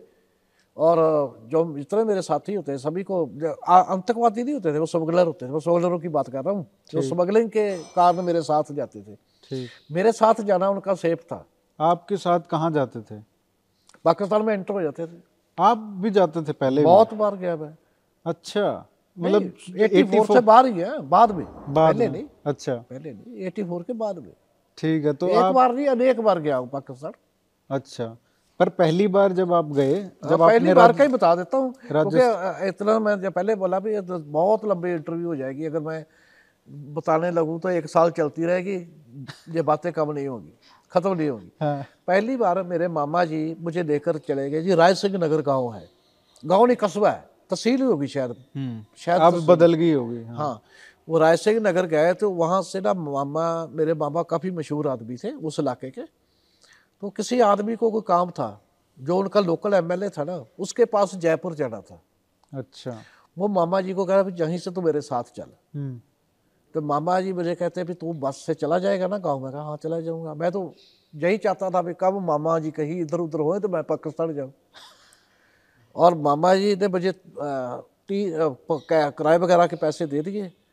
शायद तीन बजे वो बस चली है और पाँच बजे चौवाड़ी पी एस है, जहाँ पाँच बजे चली और सात बजे। बस, ये दो ही बसें थी उसे। ये मालूम नहीं, अब तीन बजे वाली बस में आया हूँ या चार बजे वाली या पाँच बजे। आके घर पे आया, रोटी वगैरह खा ली है मैंने। तो रोटी खाने के बाद जब देखा भी सभी सो गए हैं। मैं निकल तुरा पाकिस्तान बॉर्डर की तरफ़। राजस्थान बॉर्डर से। हाँ राजस्थान। बिल्कुल नज़दीक था गाँव। अनूपगढ़ के पास। अनूपगढ़ से होगा कोई आठ दस पंद्रह किलोमीटर होगा। हाँ ठीक। अनूपगढ़ आगे आता है। पहले ये जो है सवेजा कोठी है। सवेजा कोठी से उतर कर हम चौवाड़ी पी जाते थे। जहाँ जे बस से गाँव वाली बस से और कोई देखने वाला तो था ही नहीं। क्यों ना। फेंस होती थी। ना कुछ नहीं। सीधा क्रॉस किया और गए। हाँ लेकिन नाका लगता था बीएसएफ वालों का। जेल में बिल्कुल ही नहीं। लगता था नाका पर वो कितने जगह लगा लेते। कहीं कहीं होती थी। हाँ एक चौकी के नीचे दो चार किलोमीटर पाँच किलोमीटर एरिया है वो दस पंद्रह आदमी कैसे खड़े कर देते हैं? नहीं लग सकता। अकेले अकेले वो भी नहीं खड़ते थे क्योंकि स्मगलरों के पास असला होता था। हाँ। वो तो फिर अपनी मौत बुलाने वाली बात है अगर दो दो बी एस एफ़ वाले अगर रुके तो। तब इतनी नफरी नहीं होती थी। नफरी भी कम थी फेंसिंग भी नहीं थी। तो लेकिन पता चल जाता था सी अपने बीएसएफ को भी आदमी क्रॉस हुआ है। उसका उसके पाँव के निशान बता देते हैं भी आदमी पाकिस्तान गया है कि पाकिस्तान से आया है? हाँ, ये पता चल जाता है। फिर? फिर मैं निकल गया। निकल गया तो मुझे ये तो मालूम नहीं था मैंने जाना और ये है। पहली बार था पहली बार। हाँ। ये तो मुझे मालूम नहीं था मैंने कहाँ जाना है। चलता गया चलता गया। रास्ते में ना देखता गया भी कोई लाइट वगैरह नज़र आ जाए उस तरफ़ जाऊँ। लेकिन कोई लाइट नहीं। वो राजस्थान चलो अब थोड़ा सा सुधार हुआ राजस्थान में। जिस समय मैं गया था उस गाँव में भी राजस्थान में लाइट नहीं थी। हम्म, जब उस गाँव में लाइट नहीं थी पाकिस्तान में कैसे हो सकती है? वो तो हमसे बहुत साल पीछे है वैसे ही। हम्म, वो तो बहुत ही पछड़ा हुआ इलाका पाकिस्तान का। और बस चलता गया चलता गया। थोड़ा सा ना मुझे मालूम पड़ा कि वहाँ पर कोई घर लगता है मुझे उस तरफ़ हो लिया। और गया तो वो नज़दीक आके देखा तो झोंपड़ी टाइप थे दो कमरे बने हुए। और आगे ना दो ही उनके मंजे थे। मंजे ही बोलते हैं आप लोग? चारपाई। चारपाई। दो चारपाई थी। उस समय तो मुझे मालूम नहीं था भी कौन सा जेंट्स है कौन सा। मैंने उनको आवाज़ लगाई तो फिर पता चला भी इस चारपाई पे जो सोया वो जेंट्स है वो बुज़ुर्ग थे कोई। उम्र होगी उनकी साठ सत्तर साल। तो उठ के खड़े हुए। ते मुझे तो ये भी नहीं मालूम कि इसको बुलाना कैसे है हेलो हाय कैसे करना है। हमारे तो इधर पंजाबी में जैसे सत श्री अकाल या नमस्कार बोल देते हैं। ये भी नहीं था मालूम था भी इनको क्या क्या क्या बुलाना है। ठीक। चलो उन्हें बाबा जी ने ना मेरा हिसाब किताब देख के हिसाब लगा लिया। कहते पारों आए हैं। पारों मतलब पार उस पार से। पारों। उधर की बोली पार हो गया हाँ है? पारों। पार वाले पासे आए हैं। कहते पारों आए हैं? हाँ। मैं कहा हाँ जी पारों आए हैं। कल्ला ही है। मैं कहा हाँ कल्ला ही है। क्योंकि एक अकेला आदमी ऐसे आता नहीं था तीन तीन चार चार की होती थी जो स्मगलिंग करते थे। हाँ। उसने फिर ना जो उसके पास लेडीज़ पड़ी हुई थी उसको उठाया। मुझे पानी पूछा फिर पानी पीना पानी मुझे पीना था प्यास लग थी। फिर मुझे चाय का पूछा। मैंने कहा चलो पी लेते हैं। पहली बार ज़िंदगी में मैंने पता नहीं वो बकरी के दूध की थी या भेड़ के दूध की थी चाय। पहली बार वो पी है ज़िंदगी में मिट्टी के प्याले में। और इस समय हमारी बातें भी होती रही हैं उससे मेरी। भी तू क्यों आया किस लिए आया? मैंने बताया भी ऐसे हमारे हरबंदर साहब पे अटैक हो गया। वो एकदम का खेड़ रहा था? हम्म, तो उसको भी मालूम था क्योंकि रेडियो वगैरह तो सुनते ही थे वो लोग कि यहाँ अटैक हुआ। है कहना हाँ तुम्हारे सिखों की वो पाक जगह है वो है वो है। कहा हाँ। पंप मार हाँ पंप अच्छा वो चाय पिलाने के बाद वो बोला भी एक बात है अब जो हमारे रेंजर है ना पाकिस्तानी हमारे बीएसएफ है ना पाकिस्तान की रेंजर है। हाँ। जो रेंजर है ना वो सुबह इधर मेरे पास आ जाएँगे। कि तेरे पास आदमी आया रात को तो मेरे लिए बहुत मुश्किल होगी। अगर तू अच्छा चाहता है तेरा भी तुझे भी मालूम नहीं कहाँ जाना है तो मैं तुम्हें सलाह देता हूँ रेंजर के पास चलते हैं। वही अगर सरकार के पास आया हमारी सरकार के पास आया भिंडरा वाला तुम्हारा संत तो रेंजर वाले बता पाएँगे। चलो मैं उसकी बात मान गया मुझे भी कुछ सोच नहीं रहा था मैं क्या कर रहा हूँ। ना कोई बिल्कुल ही दिमाग में नहीं था मैं दूस, दूसरे देश में आ गया मेरे साथ क्या होगा ना इतनी अकल ही नहीं थी। हम्म, चलो वो बाबा जी आगे आगे चलते रहे मैं पीछे पीछे था हम पाकिस्तानी रेंजर की पोस्ट पे पहुँच गए। तब पहली बार पता चला भी अगर रात को पोस्ट पे जाना है तो ऐसे आवाज़ लगानी है। दिन में तो अपन नज़र आते हो ना रात को उनको क्यों मालूम है दुश- दुश्मन ही आ सकता है सीधा गोली मार देगा। हाँ तो हमारे इधर एक किला, एक एकड़ बोलते हैं। तकरीबन इतनी दूरी से एक एकड़ से संतरी साहब संतरी साहब कह के आवाज़ लगाती। दो तीन बार उसने आवाज़ लगाई। तो दो, एक दो मिनट बाद हमारे ऊपर ना टॉर्च की लाइट पड़ी। तो दो आदमी आए। दो आदमी आए तो उन्होंने हमारे कहना हाथ ऊपर, अगर हथियार है तो नीचे रख दो, नहीं तो हाथ ऊपर कर हथियार तुम्हारे पास था नहीं ना उसके पास था ना मेरे पास था। हमने हाथ ऊपर कर लिए। आके हमारी तलाशी ली। थोड़ा सा वहाँ पूछा फिर वापस चौकी पे आ गए। चौकी में मुझे चेयर पर बिठाया। उनका जो इंचार्ज था इसका एक स्टार लगा हुआ था। उस समय तो नहीं पहना हुआ था लेकिन उसकी वर्दी बता रही थी। तो उसने लिखना शुरू कर दिया मेरे बारे में क्यों आया कैसे आया? तो बस थोड़ी देर बाद बाबा जी को बोला तुम जाओ। ये अब हमारे मेहमान हैं। अच्छा। मुझे रात वो पूछते हैं खाना खाना है? मैं कहा नहीं खाना मैं खा के आया हूँ। चाय पीनी है? मैं कहा चाय बाबा जी ने पिला दी है। गुसल करना है? और मुझे मालूम नहीं था गुसल करना किसको कहते हैं। आपको मालूम है? हाँ हमारे उधर उर्दू चलता है उर्दू चलता है। कहते गुसल करना है करना है? मैं कहा जी वो क्या होता है? गुसल। बोला नहाना है? हाँ। मैं कहा नहीं। सुबह नहाए। कहते नहा लो ठीक रहोगे रेता तुम्हारे रेत रूत पड़ी है। चलो मैं नहाया भी उन्होंने मुझे अपने एक सिपाही का या हौलदार का या किसका मुझे नहीं मालूम किसका सलवार कमीज भी दिया पहनने को। हाँ। अच्छे से यानी कि मेरी सेवा की और ऊपर सुला दिया। दो मेरे पहरे पर खड़ा लगा दिए आदमी हथियारबंद। फिर रात को भाग ना जाए ये भी होता है ना क्या मालूम किस लिए आया जी। अभी तक तो मैं उनका दुश्मन ही था दुश्मन देश से आया हुआ। जो अगले दिन सुबह मुझे ब्रेकफास्ट कराया उन्होंने बढ़िया सा तो 11 या 12 बजे के करीब एक जीप आई जैसे हमारी मारुति जिप्सी है ना इस टाइप की थी। मुझे मालूम नहीं है कि वो कौन सी कंपनी की जीप थी। बंद थी लेकिन। अच्छा। ओपन नहीं थी। उसमें तीन आदमी थे। एक उनका ऑफिसर था जिसको वो हाजी साहब कह के बुलाते थे। हाथी साहब? हाजी। हाजी। हाजी साहब। हाजी हाजी साहब कह के बुलाते थे। हाँ। तो एक तो ड्राइवर ही हो गया। हाँ। एक और था उनका असिस्टेंट ठीक। चलो मुझसे थोड़ा बहुत पूछा उन्होंने। जो मैं पहले रात बताया वही उनको बताया मुझे वो साथ ले गए। ठीक। दो तो आगे फ्रंट सीट पे एक ड्राइवर तो उनका ऑफिसर एक आदमी मेरे साथ पीछे। है अब बातें करते जा रहे हैं। कोई एक घंटा चलने के बाद बहावल नगर आया बहावल नगर। हम्म। एक बहावलपुर है। बहावलपुर नहीं बहावल नगर। बहावल नगर ले गए मुझे। वहाँ एक और ऑफिसर था उसके पेश किया। उसने मुझे सारी स्टोरी मुझसे पूछ ली और मुझे उनके साथ भेज दिया अभी जाओ ले जाओ उसको। तीन चार दिन सुबह वो खाना खिला दिया करें। हमाम होते हैं उधर ना पाकिस्तान में हमाम है। अच्छा। नाई की दुकान साथ में हमाम होता है। वहाँ पर आप नहा सकते हैं वहाँ आपको तौड़िया भी मिलेगा साबुन भी मिलेगा सब कुछ वहीं से मिलेगा। आप कटिंग कराओ नहा लो। बहुत ज़्यादातर जो नौकरी पेशा लोग हैं ना वहाँ के जो घर से दूर रहते हैं हम्म। वो ऐसा ही करते हैं। सुबह जाते हैं वहाँ से शेप बनवाई वहीं नहा लिया। वो जो थोड़ा बहुत चार्ज है उनका वो दे देते हैं। ठीक। तो वहाँ लोही नहला के बाद में जो दिल करे वो खिला दिया करना। चार पाँच दिन बाद मुझे दोबारा बुलाया। अब उनका रवैया चेंज हो चुका था मेरे प्रति। हम्म। पहले तो अनजान लोगों था। तब ऐसे होगा जैसे मेरे पता नहीं कब के जानते मेरे खास रिश्तेदार हो। मुझे कॉफ़ी पिलाएगी अभिनंदन को तो चाय पिलाई थी ना। चाय फंटास्टिक बोलते हैं मुझे फिर उस दिन कॉफ़ी पिलाएगी साथ में पूछा, क्या क्या लेना, क्या खाना है? मैं कुछ नहीं खाना पीना। मुझे बस संत जी से मिला दो, पिंडरावाड़ा से। मेरी डिमांड यही रही है, जितनी बार भी पाकिस्तान गया हो, मुझे संत जी से मिलना है। मिला देंगे मिला देंगे, उनसे भी मिला देंगे। तो चलो जी, उस दिन मुझसे पूछा गया कि आपको खाने में क्या लेना है? क्या खाओगे? उस दिन से खाना भी अच्छा हो गया। रात को मुझे फ़िल्म भी दिखाई जाती थी डेली जो मैं मेरा मन करे फ़िल्म देखने चलते हैं। मैं कहा लाहौर देखना है वो भी दिखा देंगे। यानी कि जो भी वो डिमांड करता था ना वो पूरी करते गए लेकिन ये क्यों हुआ? मैं खुद हैरान था। जब चार पाँच दिन बाद दोबारा उस ऑफिसर के मुझे पेश किया ना ये इसलिए हुआ भी इधर से वेरिफिकेशन करके ले गए थे मेरी। अच्छा। उन्होंने ये भी बता दिया भी तुम्हारा घर दो कमरों का है। तुम्हारे घर के बाहर पीले रंग की सफेदी हुई है। कड़ी बोलते हैं हमारे पीले रंग की है।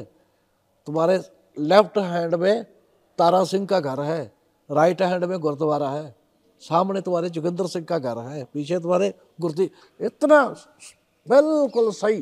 तो तीन चार दिन में इन्होंने कोई ना कोई वहाँ पे अपना लोग आदमी भेजा हाँ, या वहाँ पे आदमी था? हाँ। उसके द्वारा तो मेरे पूरी कंफर्म करा लिया हाँ, कि ये आदमी सही है। डिटेल सही है। हाँ जब सही है ना फिर फिर मेरे मतलब ज़्यादा मेहमान नवाजी की गई ना। फिर इतनी मेहमान नवाजी की तो फिर क्या चाहते थे आपसे?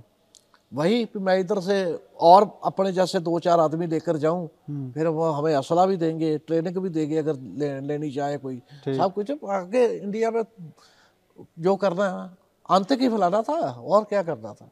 आतंक यही था उनका और क्या था आपको कोई बताया कि भाई ये करो वो करो? मुझे कैसे बताते मैं तो पहले ही सीखा सिखाया था। मुझे तो ट्रेनिंग की भी ज़रूरत नहीं थी। अच्छा। वैसे ट्रेनिंग देते थे पाकिस्तानी। मोटिवेट उनको लगा कि भाई ये आदमी तो पहले ही हाँ। पहले से तैयार है। इसको बस थोड़ा सप्लाई कर दो हाँ बस वो असला दे दो और ये वहाँ पे अपने आप कर लेगा। अपने आप कर लेगा इसलिए मुझसे ज़्यादा नहीं। मैं तो सीनियर में आ गया ना। हाँ। क्योंकि हमारे कोई साथी पहले पहुँच चुके थे। मेरे से भी पहले। अच्छा। मैं तो चार और छः। तेरह जून को मैं भागा हूँ और शायद लास्ट वीक में मैं गया हूँ जून के। हाँ। और मेरे कई साथी तो पहले ही पहले ही पहुँचे। चुके थे उधर। और वही वो भी संत को ही ढूंढ रहे थे? ही महंत के पास जाना हमने संत के पास जाना। अच्छा। जो नामी थे जिनके सर पर इधर इनाम रखा हुआ था उनको तो अच्छे घर दिए थे रहने के लिए। ठीक तो ये आपकी पाकिस्तान वाली कहानी पहली बार हाँ। पहली बार वाली। फिर बार बार जाते रहे। कुछ ऐसा इंटरेस्टिंग है दूसरी तीसरी चौथी बार जब गए हो कुछ ऐसा नई बात पहली है? बार ही है बाकी बाद में तो वही रिपीट होता रहा। वही रिपीट पहली बार जब मुझे वापस से इंडिया आया ना मैं मुझे एक दिन बोलते हैं अभी तुम्हें इंडिया जाना पड़ेगा। अच्छा। मेरा मन बहुत उदास हो गया मैं मैं तो संत जी से मिलने आया हूँ। हाँ। मैं मैं तो उनसे मिला दो फिर मुझे भेज देना। कहते उनसे भी तुम्हें मिलाएँगे ज़रूर मिलाएँगे। लेकिन जब ऑर्डर होगा तभी मिला सकते हैं। अब तुम एक बार जाओ और अगली बार अपने दो तीन साथी लेकर आना। अच्छा। उस दिन मुझे इन्होंने दो हथियार दिए।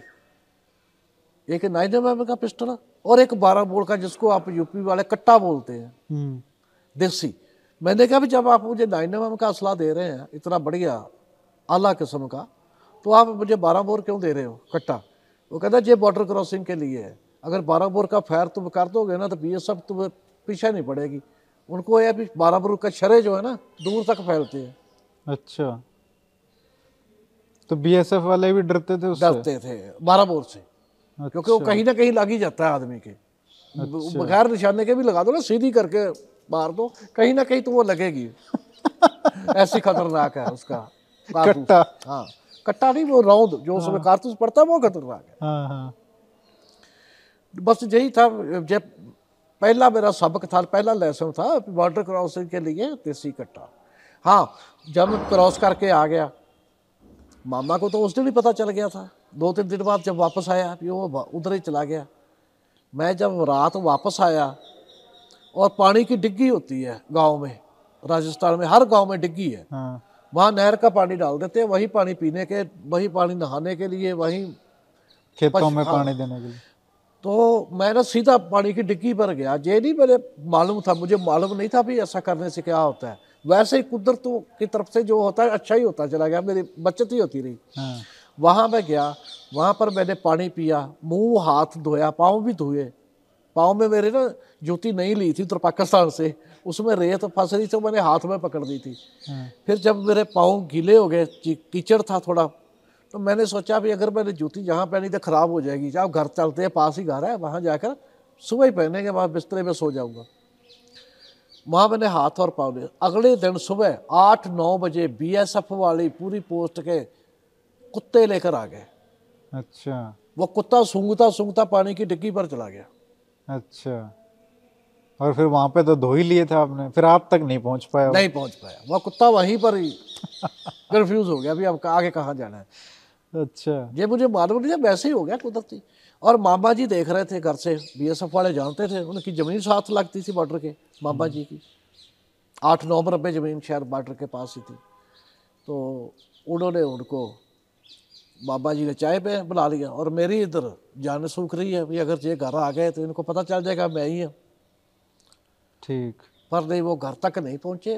घर के पास ही ना एक दरख्त था वहाँ पर चारपाई वगैरह डाल दी वहाँ पर बैठ के उनको चाय के साथ अंडे उंडे उबाल के दिए। मामा जी ने वहीं से वो वापस हो गए और जाते समय ये कह के भी वो आदमी आया इसी गाँव में है। उसका ध्यान रखना कौन है? अच्छा ये बताइए कि ये जो आतंकवादी से फिर मेन स्ट्रीम की जो कहानी है, अब आप पाकिस्तान गए, तब तक तो आप फिर ये थे, मिलना है भाई मेरे को। और ये मन में था कि वहीं पे है, भिंडरा वाले। तो फिर मन बदला कैसे?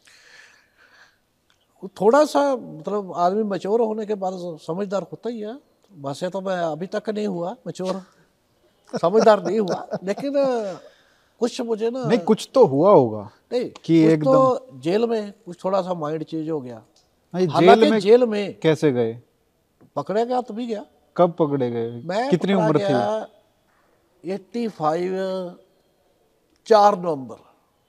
85 के आखिरी में? हाँ। तो 84 के जून में आखिरी में आप वापस भी आ गए थे? नहीं वापस जुलाई के पहले जुलाई के पहले जुलाई के पहले वीक में आ गए जुलाई उन्नीस हाँ। और फिर पिचासी के नवंबर में आप पकड़े गए। तकरीबन डेढ़ एक साल डेढ़ का साल अंडरग्राउंड रह हाँ, आना जाना लगा रहा पाकिस्तान। हाँ। वहाँ पर किस किस के घर में रहा? बहुत लंबी स्टोरी है। तो कुछ interesting सभी भी नहीं इंटरेस्टिंग तो कोई खास नहीं इंटरेस्टिंग तो बस बाद में स्मगलरों के साथ आना जाना होता रहा। अच्छा। इंटरेस्टिंग तो यही है अभी मैं पकड़ा कैसे गया हाँ ये बताओ। ये बात है कोई नवंबर नहीं अक्टूबर अक्टूबर लास्ट वीक की बात होगी। हम्म। हम पाकिस्तान से आ रहे थे। वहाँ पर ना अनूपगढ़ के पास एक लैला मजनू की कबर है। अच्छा हाँ। अनूपगढ़ के मशहूर है। वहाँ पर जीप खड़ी होनी चाहिए थी हमारे लिए। क्योंकि बताया था इस दिन वापस आ रहे हैं लेकिन वहाँ पर जीप नहीं थी। हम्म। वो जीप क्यों नहीं थी जब हमें बाद में पता चला वो जीप कहाँ गई। उस जब हम क्रॉस कर रहे थे ना उसी समय कोई और पार्टी भी क्रॉस कर रही थी। जहाँ तो इंडिया से जा रही थी जहाँ पाकिस्तान से इंडिया आ रही थी। उनकी बीएसएफ के साथ झड़प होगी। अच्छा। उनकी गोली चली है बीएसएफ के साथ। और वो और हमारा जो साथी हाँ जीप लेके आया था वो भाग लिया। उसको अभी हम हमारी गोली चल गई है हाँ। और हम वापस पाकिस्तान मुड़ गए हैं। हम इंडिया क्रॉस ही नहीं किए वो जीप लेके आ गया। कोई और तो कांटेक्ट कोई है ही नहीं था उसको बुलाते। फिर हमने जीप एक किराए पे की। किराए पे की गंगानगर जाने के लिए। हाँ। और जब जीप वाले को ये पता चला भी ये तो पाकिस्तान पाकिस्तान से हथियार असला वो कहना मैं नहीं जाऊँगा। तो जाता कैसे नहीं? ले तो हम जाते मुझे चलानी भी अच्छी तरह आती थी। हाँ। और बाद में जब मैंने जीप ड्राइव करनी शुरू की उसने क्लच दबा दिया चलती। पूरा बालू रेत में क्लच दबा दिया। जब रेत में अगर फंस जाए ना एक बार गाड़ी वहाँ स्लिप निकाली जाती है। वहाँ से आगे नहीं हिलती वो भी शैतान था आदमी। हम्म। मालूम था उसको। तो हमने ना उसके फिर हाथ भी बाँध दिए पाँव भी बाँध दिए। तो फिर मेरे साथ जो दो साथी थे उनको मैं बोला भी जब मैं गेयर में डाल के क्लच छोड़ूँगा तुम धक्का लगा देना और चलती में बैठ जाना। ये रुकेगी तो फिर रुक जाएगी। उन्होंने ऐसा ही किया। बाद में रास्ते में उसकी आँखें भी बाँध दी हमने इसको ये ना पता चले कहाँ लेके चले हैं। फिर हम वहाँ पर पहुँच गए गुरमुख सिंह चक चौंती जीबी जो जीप लेके वहाँ खड़ा होना चाहिए था। उसके पास पहुँचे? उसके पास पहुँच गए। हाँ। और वहाँ पर गुरमुख सिंह ने ये बोला कि इस ड्राइवर को ना अब ज़िंदा मत छोड़ना अच्छा। तूने गलती किया मेरे पास ले आया इसको ये मुझे ज़रूर पहचानता होगा। मैं बोला इसकी तो आँखें बंदी हुई हैं कहना मेरी आवाज़ पहचान ली होगी इसने। तो गुरमुख सिंह उधर का स्मगलर था जाना माना नाम था। वो हुआ भी वह वैसे ही जैसा गुरमुख ने बताया था। मेरे दोनों साथी बोले भी इसको मारना है और मैं उसको मारना नहीं चाहता था। हम्म। वो तो दोनों तैयार थे इसको मारने मारने के अलावा और हमारे पास चारा ही नहीं है ये तो फंसा देगा और मैं उसे मारना नहीं चाहता था। और लेकिन अगर मैं कह देता भी मैं नहीं मारने दूँगा तो वो जो मेरा प्लान था वो नहीं कामयाब होना। वो वो तरले निकालने लग गया ड्राइवर भी गाड़ी ले जाओ जितना मर्ज़ी ले जाओ मैं नहीं बताऊँगा किसी को। अब मुझे मारना मत। मैंने धीरे से उसके कान में कह दिया फ़िक्र ना कर नहीं मारूँगा। अच्छा। लेकिन उसको यही था भी मुझे मार देंगे। ये दो एक तरफ़ है मारने वाले और एक कैसे मुझे बचाएगा? फिर राजस्थान में जब जीप रोकी मैंने एक जगह वहाँ से कोई दस किलोमीटर दूर उजाड़ में। मैंने ड्राइवर को बोला, चला नीचे। वो वहाँ पर भी रोने लग गया, मुझे मत मारो। मेरे साथी से जो, उनको मालूम था भी शायद मैं, वो एक साथी मेरे साथ आने लगा। मैं तुम जीप के पास रहो। हमारी जीप में सामान लोड है। इस जीप के पास तुम्हारी ज़्यादा ज़रूरत है। मैं इसको अपने ठिकाने लगा आता हूँ। मैंने फिर उसको इशारा किया, कुछ वो समझ गया। फिर भी वो ना, जैसे आदमी को चला नहीं ना जाता, ऐसे वो चलता गया। थोड़ी दूर जाकर मैंने उसे बिठा दिया। मैं कहा बैठ जा। अब मैं दो गोली चलाऊँगा पर तेरे ऊपर नहीं। दोनों ज़मीन में मारूँगा। तो सुबह जब होगी ना तब चले जाना। रात रात मत जाना। वो कहता नहीं जाऊँगा। हाँ। पक्का। हाँ ठीक है तुझे मैं छोड़ रहा हूँ। कहता ठीक है नहीं जाऊँगा। मैंने नीचे ज़मीन में दो गोली मारी। आ गया। मेरे साथी बोलते हैं मर गया? मैं कहा बच सकता ही नहीं। कैसे? मैं कहा एक उसके सर में मार दी एक दिल पे मार दी। कैसे बचेगा वो? हाँ। कहता हाँ फिर तो नहीं। चलो जीप लेके हम पंजाब आ गए।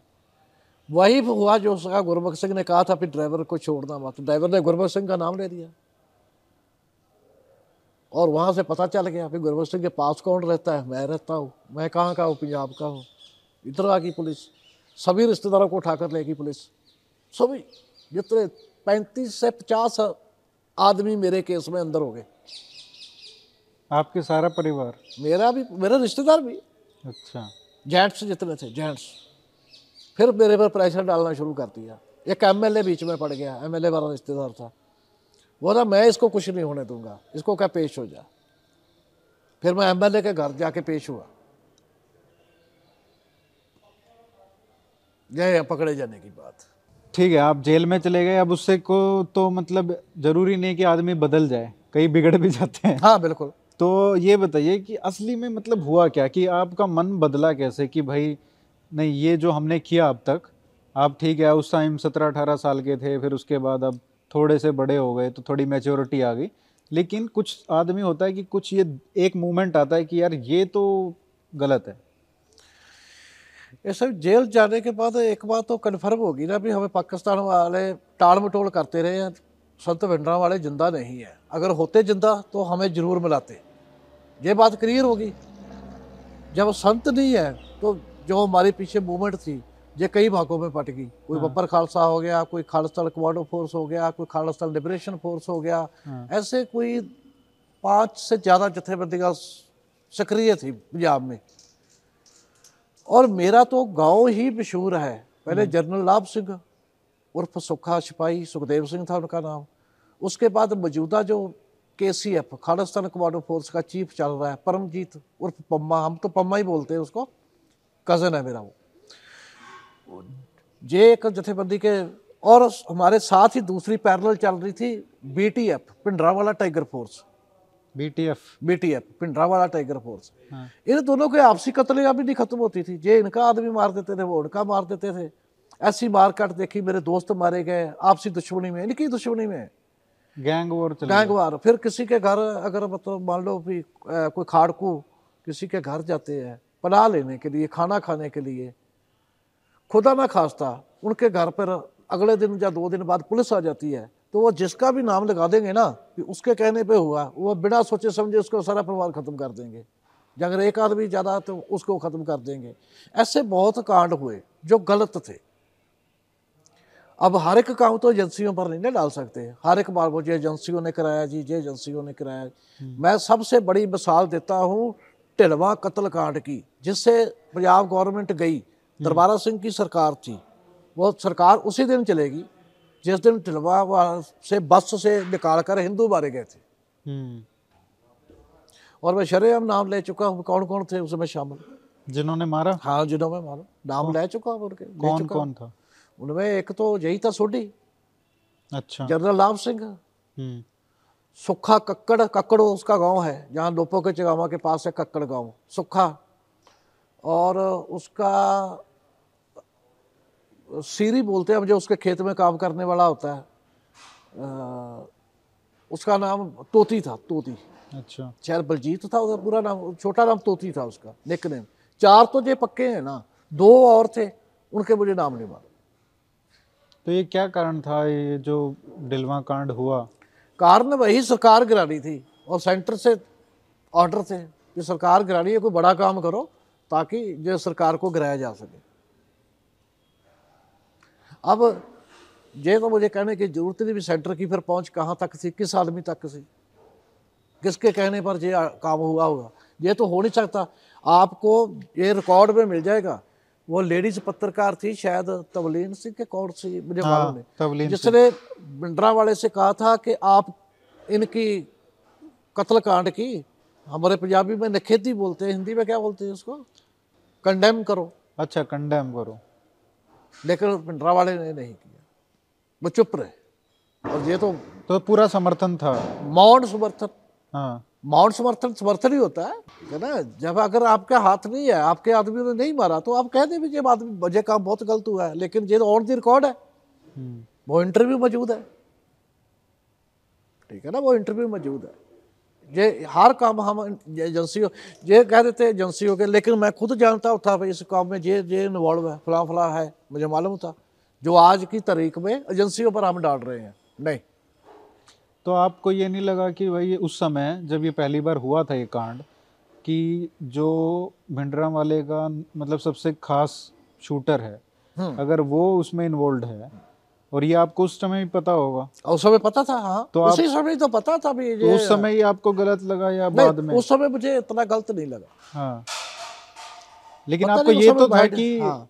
करवाया हाँ, तो हाँ, ने। हालाँकि मैं खुद मेरे तो आप गाँव में चले मैं आपकी इंटरव्यू करवा दूँगा मेरे गाँव के हिंदुओं की हाँ। जो हिंदू के हैं वो सभी कहेंगे कि इसके आसरे पर हम गाँव में रहे जब तक ये ज़िंदा है हमें कोई खतरा नहीं।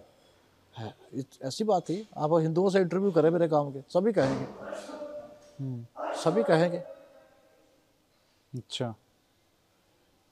वो इस लेकिन मैं खुद इस बात के खिलाफ था भी किस बिना वजह किसी को मारा जाए। हम्म, चाहे वो हिंदू है चाहे सिख है। मैं इसका समर्थन नहीं करता। ना तब करता था ना अब करता था। तो ये इस तरीके के हालात बन गए और इस तरीके की घटनाएँ हुई जिससे जिससे मेरा माइंड चेंज हुआ। ये मुझे ठीक नहीं लगा। ये जो आपका फेसबुक पे ना, जो नाम है हम्म, हम्म। असंत। असंत कुलजिंदर ढिल्लों क्यों है? देखो संत तो हर एक को बनना आसान है। असंत बनना मुश्किल है। जबकि 99.99 परसेंट लोग तो असंत ही है। लेकिन वो बोलेंगे अपने आप को संत। आप किसी से बात कर लो वो बोलेगा मैं तो अच्छा हूँ बाकी दुनिया बुरी है। लेकिन मैं पहला हूँ जो बोल रहा हूँ मैं असंत हूँ मैं आदमी भी नहीं हूँ। अब इंसान बनना है मुझे। एक अच्छा गाना भी है इस पे। मैं संत बनूँगा ऐसा बेबे नहीं मैं संत बेबे नहीं मैं संत बनूँगा। है ना? तो आपको पता ही है क्या क्या बोलते हैं। हाँ। तो वहाँ पे एक अभी जो इशू चल रहा है पंजाब में अमृतपाल सिंह का तो उनके ऊपर भी कटाक्ष होता है कि उसका चेहरा लगा देते हैं और फिर वो सारा का सारा जो भी लिरिक्स हैं उसमें वो उस पर हाँ वो तो एडिट करके जो जिसको मर्ज़ी बना दे हाँ। लेकिन अभी जो अजनाला का कांड हुआ है हम्म। जिस तरीके से श्री गुरु ग्रंथ साहिब के स्वरूप को एक ढाल बनाकर उसका मिसयूज करने की कोशिश की गई है अपने पर्सनल पॉलिटिकल रीजन की वजह से अपने आदमी को छुड़वाने के लिए। उसके ऊपर और ये जो पूरा हो रहा है इसका एक जो हीरो फिगर जो बन रही है पंजाब में भिंडरा वाले के बाद पहली बार एक कोशिश हो रही है। इससे बाहर के लोगों में पंजाब में मुझे नहीं पता क्या हाल है लेकिन बाहर के लोगों में एक कहीं ना कहीं अनईजीनेस है। इसकी एक मोटी सी मिसाल दे देता हूँ पंजाब को कितना बड़ा नुकसान हो रहा है। एक तो बाहर से इंडस्ट्री नहीं आएगी बिल्कुल पंजाब में। जब तक तो इंडस्ट्री नहीं की आएगी सिचुएशन इतनी जब तक इंडस्ट्री नहीं आएगी तब तक हमारे लोगों को रोज़गार कैसे मिलेगा? और एक बात हमारी प्रॉपर्टी के रेट गिर गए हैं तब से जब से ये काम शुरू हुआ है। इसकी मिसाल देता हूँ मेरा एक दोस्त है हरियाणा में। उसके पास कोई आदमी आया उसने एमपी में ज़मीन बेची थी। वो बोला भी मुझे हरियाणा में ज़मीन लेनी है मुझे बताओ कहाँ पर ज़मीन मिलेगी? वो बोला भी इस जहाँ से 20-25 किलोमीटर दूर पंजाब है वहाँ ले ले वहाँ 20 से 25 लाख को एकड़ आ जाएगा हरियाणा में तुझे 45 लाख से कम नहीं मिलेगी वो बोला नहीं पंजाब में हरियाणा में बेशक आधी मिले पंजाब में ये जो काम हो रहा है ना इसमें कहता मेरा भविष्य कुछ सुरक्षित नहीं है ऐसा लोगों का मानना है तो लोग कुछ बातों पर सही भी हैं लोग डरे हुए हैं होते ना हमारे पंजाबी में कहावत है ਅਹ ਦੁੱਧ ਦਾ ਸੜਿਆ ਲੱਸੀ ਤੋਂ ਵੀ ਡਰਦਾ ਹੈ ਲੱਸੀ ਨੂੰ ਵੀ ਫੂਕਾ ਮਾਰ ਮਾਰ ਕੇ ਪੀਂਦਾ है यानी कि दूध का जला हुआ छाछ को भी फूक मार मार के पिएगा। इसका साइड इफ़ेक्ट तो है। उसी दिन जिस दिन अजनाड़ा में जो गुरु ग्रंथ साहब को लेके गया अगले दिन फ़ोटो वायरल हुई है पूरे सोशल मीडिया पे। एक लड़की प्लाट के कब्जे के लिए हाथ में गुटखा लेकर पहुँच गई। अब ये गुरु को डाल बनाएँगे। हमें सिख धर्म में हमारे सिख मत में ये है कि गुरु से हमने हुक्म लेना है। हमें गुरु हुक्म देगा। हम कौन होते हैं? गुरु को हुक्म देने वाले भी जहाँ जाना है जहाँ नहीं जाना। गुरु ग्रंथ साहब को ले जाना बंद कर दिया कब्रों पर नहीं जा सकते। जहाँ पर रोशनी की ज़रूरत है। गुरु ग्रंथ साहब रोशनी का सागर है ना वहाँ रोशनाई मिलती है ना हमें।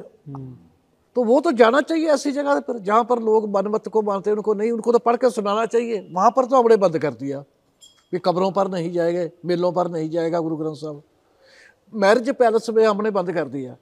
कि वहाँ पर शराब का सेवन होता है। चाहे उस समय नहीं होता हो जिस समय जितनी देर गुरु ग्रंथ साहब रहते थे उस समय तक वहाँ कोई हिम्मत नहीं कर। हाँ बाद में होता था लेकिन हमने ये एक बहाना बना लिया। कि मैरिज पैलेस में नहीं जाएगा। बहाना क्यों बनाया? क्योंकि गुरुद्वारे आएँगे सभी आएँगे वो गुरुद्वारे को बेनिफिट है। जिस गुरुद्वारे में हमारे आनंद कार्य फेरे होते हैं इसका भी एक कारण हो सकता है। हालाँकि मुझे मालूम नहीं मैं इतना सियाना नहीं हूँ मैं इस पर कोई टिप्पणी कर सकूँ लेकिन ये अच्छी बात नहीं है गुरु को डाल बना के अपना पर्सनल काम निकलवाना।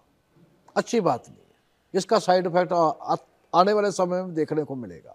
अगर अगर पुलिस वहाँ पर धक्का वक्की या लाठीचार्ज कर देती कि गुरु ग्रंथ साहब हो सकता उसको छोड़कर ही भागना पड़ता या गुरु ग्रंथ साहब नीचे गिर जाते या तो लाशें बेच जाती लोगों की। वो तो छोड़ दीजिए थोड़ी सी भी हाँ टच भी हो जाता। हाँ। बेदबी का जिम्मेवार तो फिर वही है ना आदमी जो लेके गया। अब जैसे ये अमृतपाल के जो फॉलोअर्स हैं वो बढ़ रहे हैं। ठीक है और युवा जो वर्ग है वो खासकर बहुत बड़ा फ़ैन है। तो ये हमने पहले भी देखा है आप खुद हाँ बिल्कुल बिल्कुल हाँ। वही सेम सेम स्टोरी रिपीट हो रही है। रिपीट हो रही है। हाँ। अब वो किस हद तक जाएगी वो हमको नहीं पता है। हम्म। लेकिन अभी थोड़ा चिंता की बात है।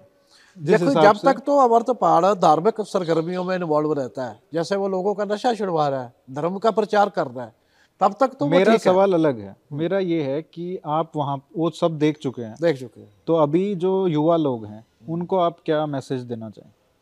यही दिमाग अपना खुला रखे इस पर किसी को हावी ना होने दे। श्रद्धा अलग बात है और अंधविश्वास अलग बात है। अंधे भक्त होना अलग भक्त होना वो अच्छी बात है शायद, अंधे भक्त होना अच्छी बात नहीं है। किसी भी चीज़ को आप पहले नापे, तोले, फिर आप विचार करें भी ये बात सही है या नहीं सही। उसके लिए हमारे पास किताबें पड़ी हैं, किताबें पढ़ी आपने देखा ना मेरे हाथ में किताब थी जब मैं आया था? आप किसी नौजवान के हाथ में किताब दिखा दें आप। जब पढ़ना ही नहीं है तो फिर सुनी सुनाई बातों पर अमल करना है तो उसका रिज़ल्ट गलती निकलेगा अच्छा नहीं निकलेगा। किताबें पढ़े, उससे हिस्ट्री की पढ़े जिस जिस मौजू पे आपको अच्छी लगती है वही पढ़े चलिए सर बहुत बहुत बेहतरीन कॉन्वर्सेशन और बहुत कुछ नया सीखने को मिला। आपके लाइफ के बारे में काफ़ी इंस्पिरेशनल है जिस तरीके से आपने अपने आप को बदला है। और मैं चाहूँगा कि जो लोग सुन रहे हैं खासकर पंजाब के युवा वो कुछ सीख लें इससे। थैंक यू सो मच आपका भी धन्यवाद।